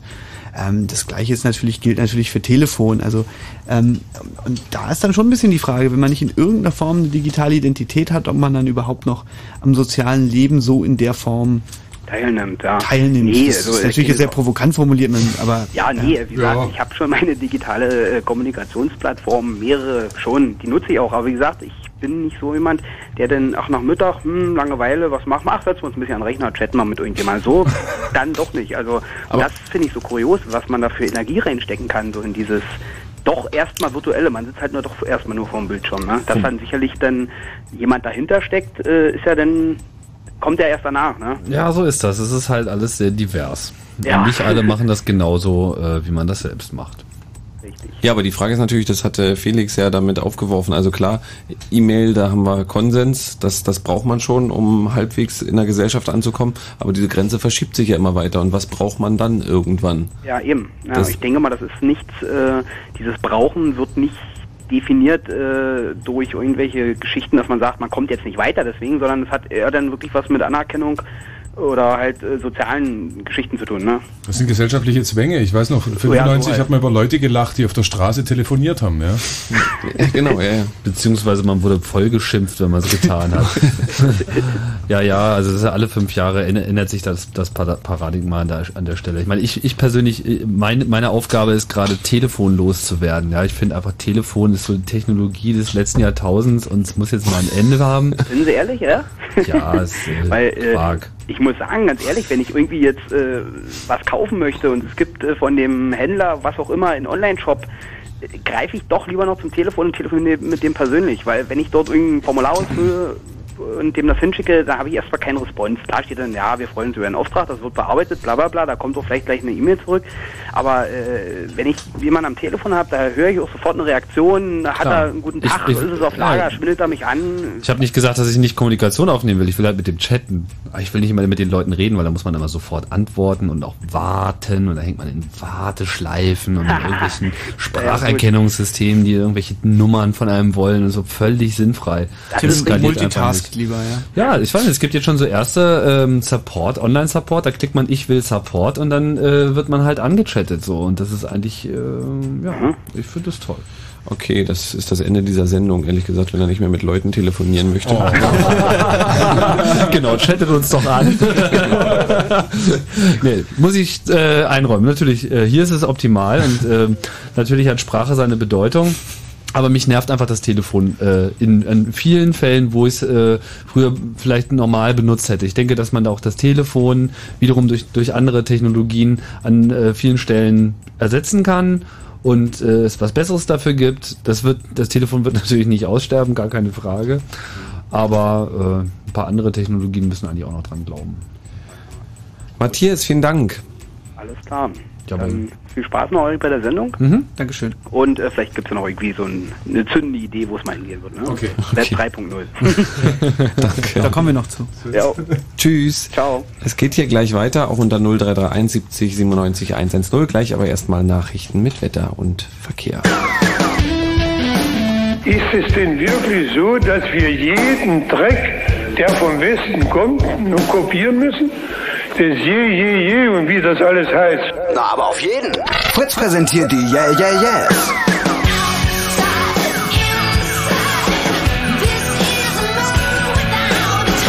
Samstag, siebenundzwanzigster Mai.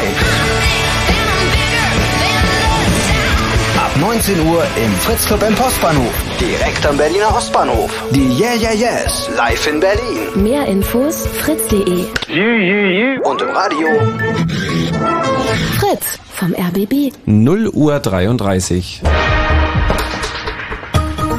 Fritz Info. Nachrichten mit Gerald Kötter-Heinrich. Bundeskanzlerin Merkel und der russische Präsident Putin haben eine positive erste Bilanz ihrer Gespräche gezogen. Merkel sprach im sibirischen Tomsk von einer breit angelegten strategischen Kooperation. Wirtschafts- und Energiethemen habe man bereits diskutiert. Unterschiedliche Standpunkte vertreten beide Länder im Atomstreit mit dem Iran und bei der Haltung gegenüber der Hamas geführten Palästinenserregierung. Zehntausende Menschen in der Ukraine und vielen anderen Ländern haben der Reaktorkatastrophe von Tschernobyl vor zwanzig Jahren gedacht. In Schweigeminuten wurde an das Schicksal der Strahlenopfer erinnert. Auch in Deutschland fanden zahlreiche Gedenkveranstaltungen statt. U S-Außenministerin Rice und Verteidigungsminister Rumsfeld sind überraschend nach Bagdad gereist. Mit dem Besuch wollen beide den designierten Ministerpräsidenten al-Maliki unterstützen. Rumsfeld sprach in Bagdad über die langfristige amerikanische Militärpräsenz im Irak. Arbeitsverträge dürfen nicht allein wegen des Alters des Arbeitnehmers befristet werden. Mit dieser Entscheidung hat das Bundesarbeitsgericht eine zentrale Regelung der Arbeitsmarktreform Hartz vier für ungültig erklärt. Nach den Reformgesetzen durften Verträge ab einer Altersgrenze von zweiundfünfzig Jahren befristet werden. Dies verstoße gegen den Gleichheitsgrundsatz, urteilte das Gericht. Der F C Barcelona steht zum zweiten Mal im Finale der Champions League. Ein null zu null im Halbfinalrückspiel gegen den A C Mailand reichte aus, da die Spanier bereits das Hinspiel gewonnen hatten. Gegner im Finale ist Arsenal London.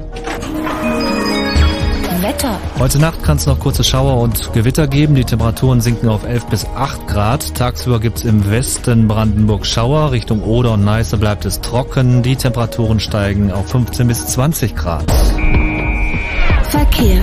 Der Verkehr auf Fritz A zehn östlicher Berliner Ring, Dreieck Spreeau Richtung Schwanebeck. Vorsicht bitte zwischen Berlin-Hellersdorf und Berlin-Marzahn. Hier könnten noch Hindernisse auf der Fahrbahn liegen.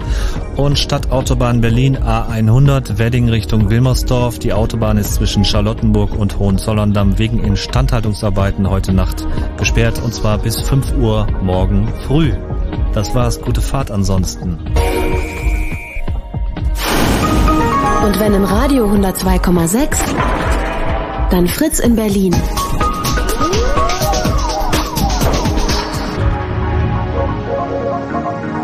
Blue Moon.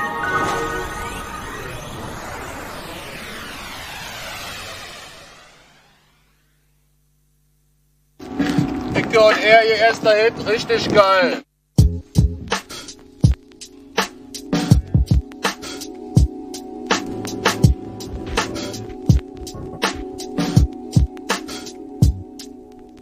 Mit meinen Kumpels in den Club, richtig geil. Ha, keine Kumpels, kein Club, ist auch richtig geil. Bin ich morgens gut drauf, ist das richtig geil. Ha, Uhr ist scheiß Laune, ist das richtig geil. Gibt es Rüppe mit Gemüse, sag ich, richtig geil. Gibt es korrekte Bratwurst, finde ich, richtig geil. Korrekt, korrekt, hier fällt mal jetzt ab. Ich sag korrekt, korrekt, hier fällt mir das jetzt ab. Hier, korrekt, korrekt, hier fällt mal jetzt ab. War, es hier fällt mal so, es hier fällt mal so, war. Ich und meine Homies, das ist richtig geil. Ich und keine Homies, ist das richtig geil. Hag Stress zu Hause, ist das richtig geil. Ist zu Hause alles ne Wolke, richtig geil. Ist Weihnachten und Ostern, ist das richtig geil. Ist irgendwas im November, ist das richtig geil. Bin ich mal im Urlaub, ist das richtig geil. Bin ich in Berlin, Alter, richtig geil. Ich sag korrekt, korrekt, hier fällt mal jetzt ab. Ich sag korrekt, korrekt, hier fällt mal jetzt ab. Ich sag korrekt, korrekt, hier fällt mal jetzt ab. Was geht ab, was geht ab, was?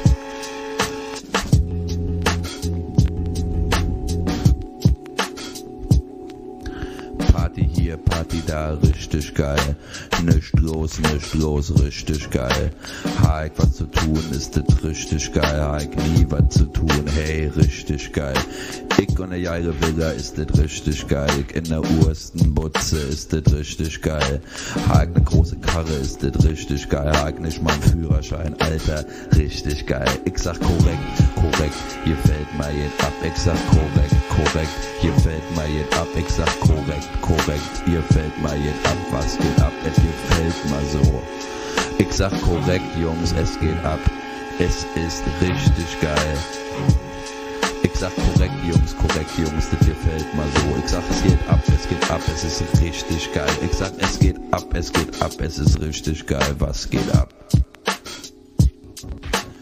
Tag einen ersten Job, ist das richtig geil, bin ich mal wieder auf Stütze, auch richtig geil, muss ich morgen in den Krieg, ist das richtig geil, kann ich noch ein bisschen Playstation spielen, richtig geil, Hulk ordentlich was zu tun, richtig geil, Hulk nie was zu tun, ich sag's euch, richtig geil, ist meine Mutti mies drauf, sag mir richtig geil, ist meine Mutti gut drauf, findet das auch richtig geil, ich sag korrekt, korrekt, ihr fällt mal jed ab, ich sag korrekt, korrekt, ihr fällt mal jed ab, Jungs, korrekt, korrekt, ihr fällt mal jed ab, ich sage mal so, ähm, korrekt, korrekt, ähm, ihr fällt mal das, ähm, jed ab, korrekt, war korrekt, ja man, das jed ab, ich sage mal so, korrekt, das gefällt mal so, das gefällt mal so.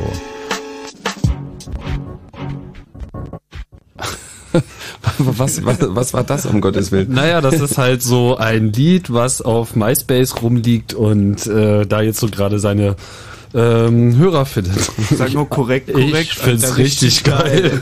geil. Noch zwanzig Minuten Chaosradio mit äh, auch ungewöhnlicher Musik. Ihr könnt auch anrufen unter null drei drei eins siebzig siebenundneunzig einhundertzehn mhm.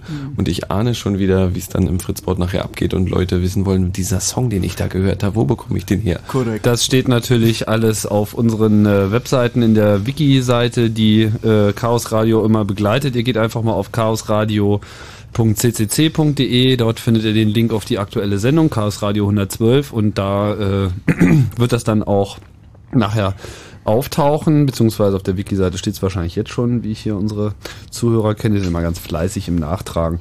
Ähm, das ist übrigens auch der Ort, also chaosradio punkt c c c punkt d e, wo ihr Chaos Radio als Podcast abonnieren könnt, um die Sendung nochmal nachzuhören und auch um unsere sonstigen Angebote da zu genießen. Chaos Radio Express, der das normale Chaos Radio als Podcast noch begleitet, und noch ein paar andere schöne Sachen, Chaos T V und so, das findet ihr alles dort.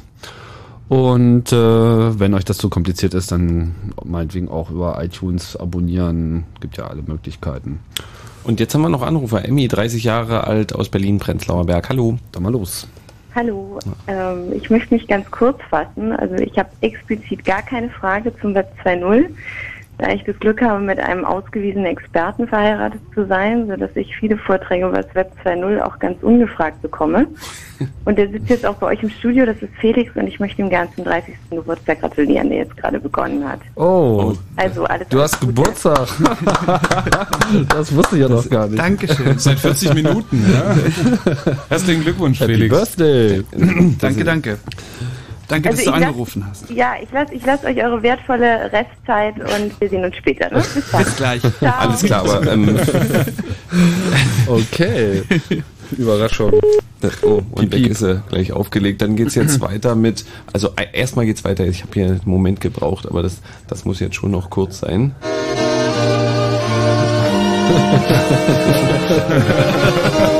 Nicht schlecht. Bisschen falsch, ne?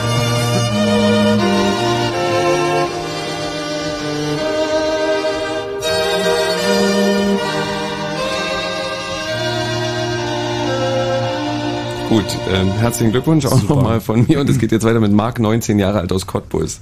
Hey, Abend. Hallo. Ähm, ich bin gerade mal im Fahrrad im Internet gewesen bei mir mhm. und bin über einen, durch einen dummen Zufall auf eine Seite gestolpert, über eine Seite gestolpert, nennt sich stay friends punkt com. Kannst du das nochmal sagen, wie hier ist das? stay friends punkt com. Vielleicht, ob euch das was sagt. Das ja. sind die, die Google immer spammen, und wenn ich irgendeinen Namen eingebe, sie immer auf der ersten Seite auftauchen. Ja. Und bei Ich habe mir so aus Spaß und Langeweile mir das Ding mal angeguckt, und das beschäftigt sich doch damit mit irgendwelchen Schulabgängern. Ja.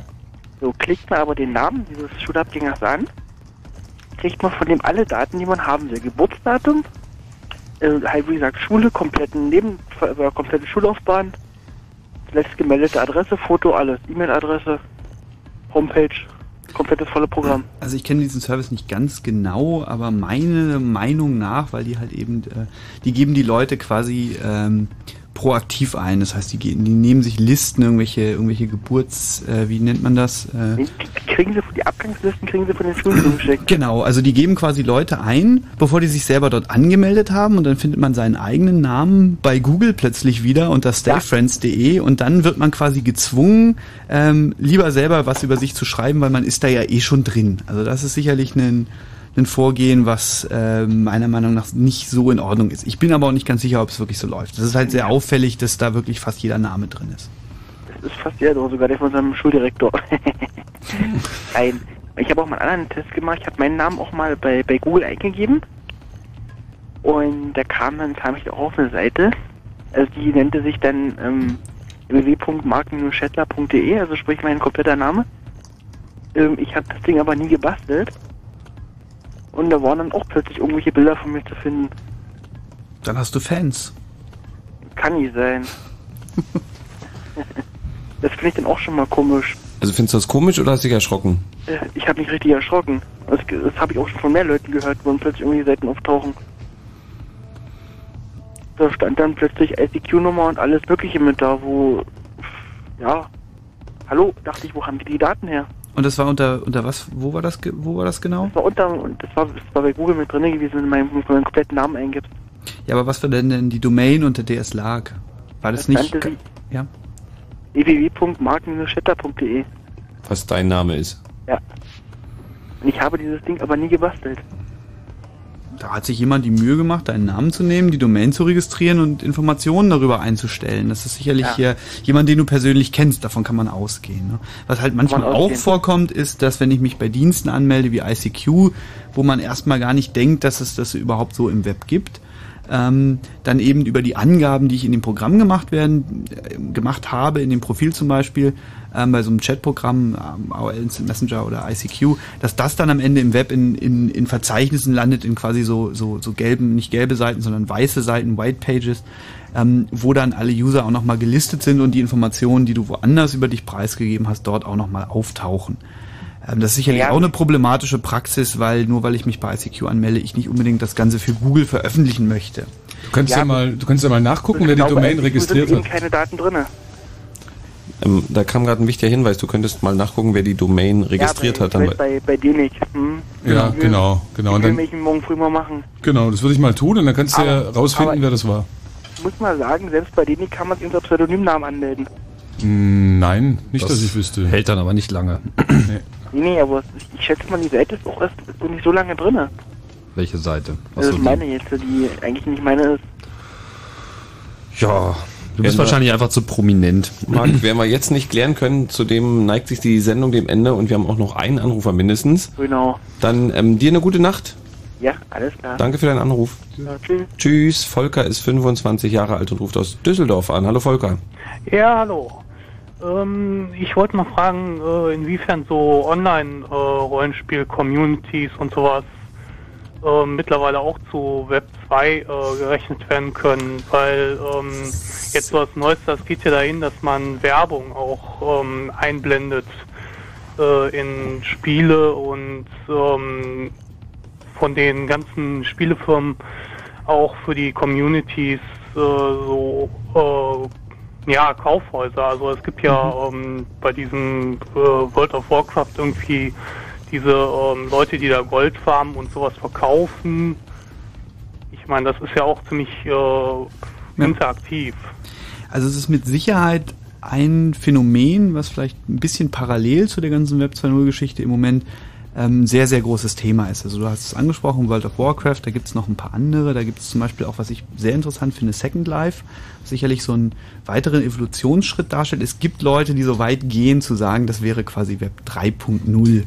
ähm, deswegen ist es auch eine sehr schöne Frage jetzt quasi zum Abschluss. Also eine Sache ist sicherlich die, ähm, diese Spiele ähm, haben durch die soziale Komponente, also man hat eigentlich in der ganzen Geschichte Spiele nie alleine gespielt. Das war eine ganz kurze Phase in der Geschichte, wo jetzt die Leute an ihren Computern Spiele alleine gespielt haben. Und was an Spielen wirklich Spaß macht, ist, sie zusammenzuspielen. Und ein Erfolg für so von Diensten wie World of Warcraft oder von Spielen wie World of Warcraft ist die soziale Komponente, die weit über das eigentliche Spielen, also sich gegenseitig töten oder irgendwelche Orks abmurksen, hinausgeht, sondern die Leute treffen sich da inzwischen. Es gibt schon Leute, die sagen, World of Warcraft ist das, ist das Golf für Nerds. Ähm, und es gibt sogar schon Berichte, dass da auch schon Deals und Geschäftspartner sich treffen und Deals gemacht werden. Ähm, Second Life ist insofern ganz interessant, weil diese ganzen Plattformen, die werden ja bisher von einzelnen Firmen kontrolliert und das ist eben nicht das, was das Web ausmacht. Das heißt, es gibt eine Firma und alles, was ich dort tue, gehört dieser Firma. Und wenn ich zum Beispiel meine Schwerter bei eBay versteigere, dann darf ich das so eigentlich gar nicht. Second Life ist einen Schritt weiter gegangen. Die haben gesagt, alles, was du bei uns kreierst, gehört auch dir. Und außerdem haben sie quasi so eine Art Wirtschaft eingeführt. Das heißt, ich kann also Geld, reales Geld gegen Geld in Second Life tauschen, kann damit ähm, Dinge erwirtschaften, kann Geld verdienen und kann dieses reale Geld sogar wieder zurücktauschen. Und es gibt diese eine chinesische Studentin in Deutschland, glaube ich, oder Chinesin zumindest, ähm, die ähm, davon lebt und die davon recht gut lebt. Also die macht Immobilienentwicklungsprojekte in Second Life. Second Life ist dann schon gar nicht mehr so ein Spiel, wo es um ein Ziel geht, wie sich gegenseitig abzumurksen, sondern da geht's, es ist im Endeffekt eine drei D-Welt. Eine komplett eigene drei D-Welt, die ich vor allem auch skripten und programmieren kann. Das heißt, ich kann Dinge dort kreieren.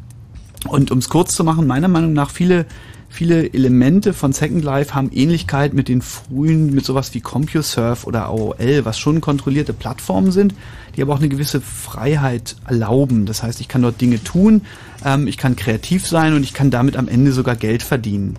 Ähm, es hat natürlich ein völlig anderes Interface. Ähm, es ist drei D, ähm, aber ich kann auch so Sachen wie Streams und Websites dort wieder reinpacken. Das heißt, es ist sogar ein Layer, quasi eine Schicht über dem Web. Und es ist schon sehr interessant. Also das ist sicherlich sehr spannend, was da passiert und wo das hingeht. Und äh, so wie ich das gehört habe, wird Second Life das auch dezentralisieren. Das heißt, sie haben nicht mehr einen Server, sondern ich kann quasi meinen eigenen Second Life-Server dann betreiben. Und das ist eigentlich nur noch ein Protokoll. Ist das eine Vermutung oder ist das eine Ankündigung? Ähm, das ist eine Ankündigung, die ich bei der E-Tech aufgeschnappt habe von jemandem von Linden Labs, also dem, dem die das der, machen. der Firma, die dahinter ja. steckt. Mhm. Oh, das ist ja interessant. Da kann ich praktisch eine eigene, mein eigenes Stück Land auf meinem eigenen Server betreiben. Ja. Es ist jetzt schon so, wenn ich ein Stück Land kaufe, wird da quasi ein eigener ähm, dezidierter Server für mich rangeschoben. Und die Welt, die da, die da gebaut wird, die ist auch schon echt groß. Ne? Das, ich glaube, ja. äh, vor kurzem hatte ich einen Vergleich gehört, also von der, also virtuell, das hat ja so eine Ausdehnung, also man baut da halt tatsächlich, man kann da Häuser bauen, man kann da irgendwie Fläche akquirieren und äh, das wird natürlich dann auch mit denselben Maßen äh, angegeben und ich glaube, die bebaute Fläche und ausgebaute Fläche ist schon so groß wie New York, wenn ich das richtig in Erinnerung habe. Also da tut sich was. Na, New York ist ja nicht so groß, ne? Ja, aber... Naja, naja klein ist New York. Man muss bedenken, jeder, der dort ein Stück Land kauft, der bezahlt echtes Geld dafür. Also es ist nicht so, dass ich mich da einfach mal anmelde, sondern ich, ich kann mich umsonst anmelden und mitmachen und da rumlaufen. Aber wenn ich Land kaufe, das geht bis hin zu einzelnen, zur, zur eigenen Insel, die kostet dann, glaube ich, bis zu sechzehntausend US-Dollar. Ich rede von New York, nicht von New York City. Nicht von Manhattan. Nee. Achso, vom Bundesstaat, okay. Ja, ja. Aber ich kann auch ein bisschen falsch liegen, aber nicht sehr. Na, vielleicht auch sehr, aber ich glaube nicht. Es ist schon groß. Volker, bist du mit dem Gesprächsverlauf zufrieden? Ja, äh, aber eins finde ich noch an äh, Web zwei eigentlich äh, schade, dass so bei äh, den ganzen Diensten, die neu aufkommen oder neu aufgekommen sind, so I C Q und äh, ja gut, Jabber ist ganz interessant, ähm, einige Sachen auch äh, in Vergessenheit geraten, wie zum Beispiel äh, I R C und sowas. Also ähm, ja, das ist ja nicht, also die, die Dienste, die du gerade aufgezählt hast, finde find ich, sind nicht, sind nicht äh, unbedingt Web zwei Punkt null. Ich meine, I R C gibt es ja schon ein paar Jahre. Ähm, ja, nee, Jabber. I R C, finde ich, gerät durch so Sachen wie I C Q und sowas auch in Vergessenheit. Also ja, das ist richtig, ja. Nutzen nicht mehr viele Leute, die jetzt ähm, gerade ans Internet rangeführt werden. Ja, aber der Chaos-Radio-Chat ist voll. Ja, ja gut. Das, das kann man mal sagen. Ja, ja, und da würde jetzt auch äh, I C Q nicht helfen. Also das ist ja das Ding. Es gibt halt, diese ganzen Dienste gehen nicht wirklich weg. Sogar das Usenet gibt es ja noch, auch wenn es derzeit, glaube ich, mehr zum Wares-Trading benutzt wird als für irgendwas anderes. Ja. Aber ähm, gut, ich meine, da, I R C, also dieser Internet-Chat, der war halt eben für eine bestimmte Anwendung von Kommunikation gebaut und genau diesen Bedarf deckt er ja noch ab. Da gibt, da hat er ja auch keine Konkurrenz. Also ich meine, wenn man das machen will, was man mit I R C gut machen kann, dann nimmt man halt I R C. Oder? Habe ich irgendwas übersehen? Nö, also kann man schöne Sachen mitmachen. Da kann man einen Server drauf aufsetzen, also der Dateiserver. Ja, und lässt sich halt auch gut kombinieren. Also das ja. passt schon. Okay, vielen Dank. Danke, Volker. Ja, dann wünsche ich noch einen schönen Abend. Danke. Tschüss. Tschüss. Ich habe noch eine Mail von äh, Matt bekommen, oder Matt, aber ich nehme an Matt. Ähm, der schreibt, was man jetzt zum Abschluss vielleicht ganz gut machen könnte, dass er eigentlich Paul van Dyk gehört hat, dann in der Diskussion hängen geblieben ist und das alles sehr spannend fand. Was mich speziell noch interessieren würde, ist der Punkt, was wünscht man sich als User gerade in Bezug auf Web zwei Punkt null heutzutage noch? Welche Alternativen gäbe es für Unternehmen, Informationen bereitzustellen? Fest steht, dass statische Informationen wie bei Zeitungen oder ähnlichem mittlerweile unerwünscht sind.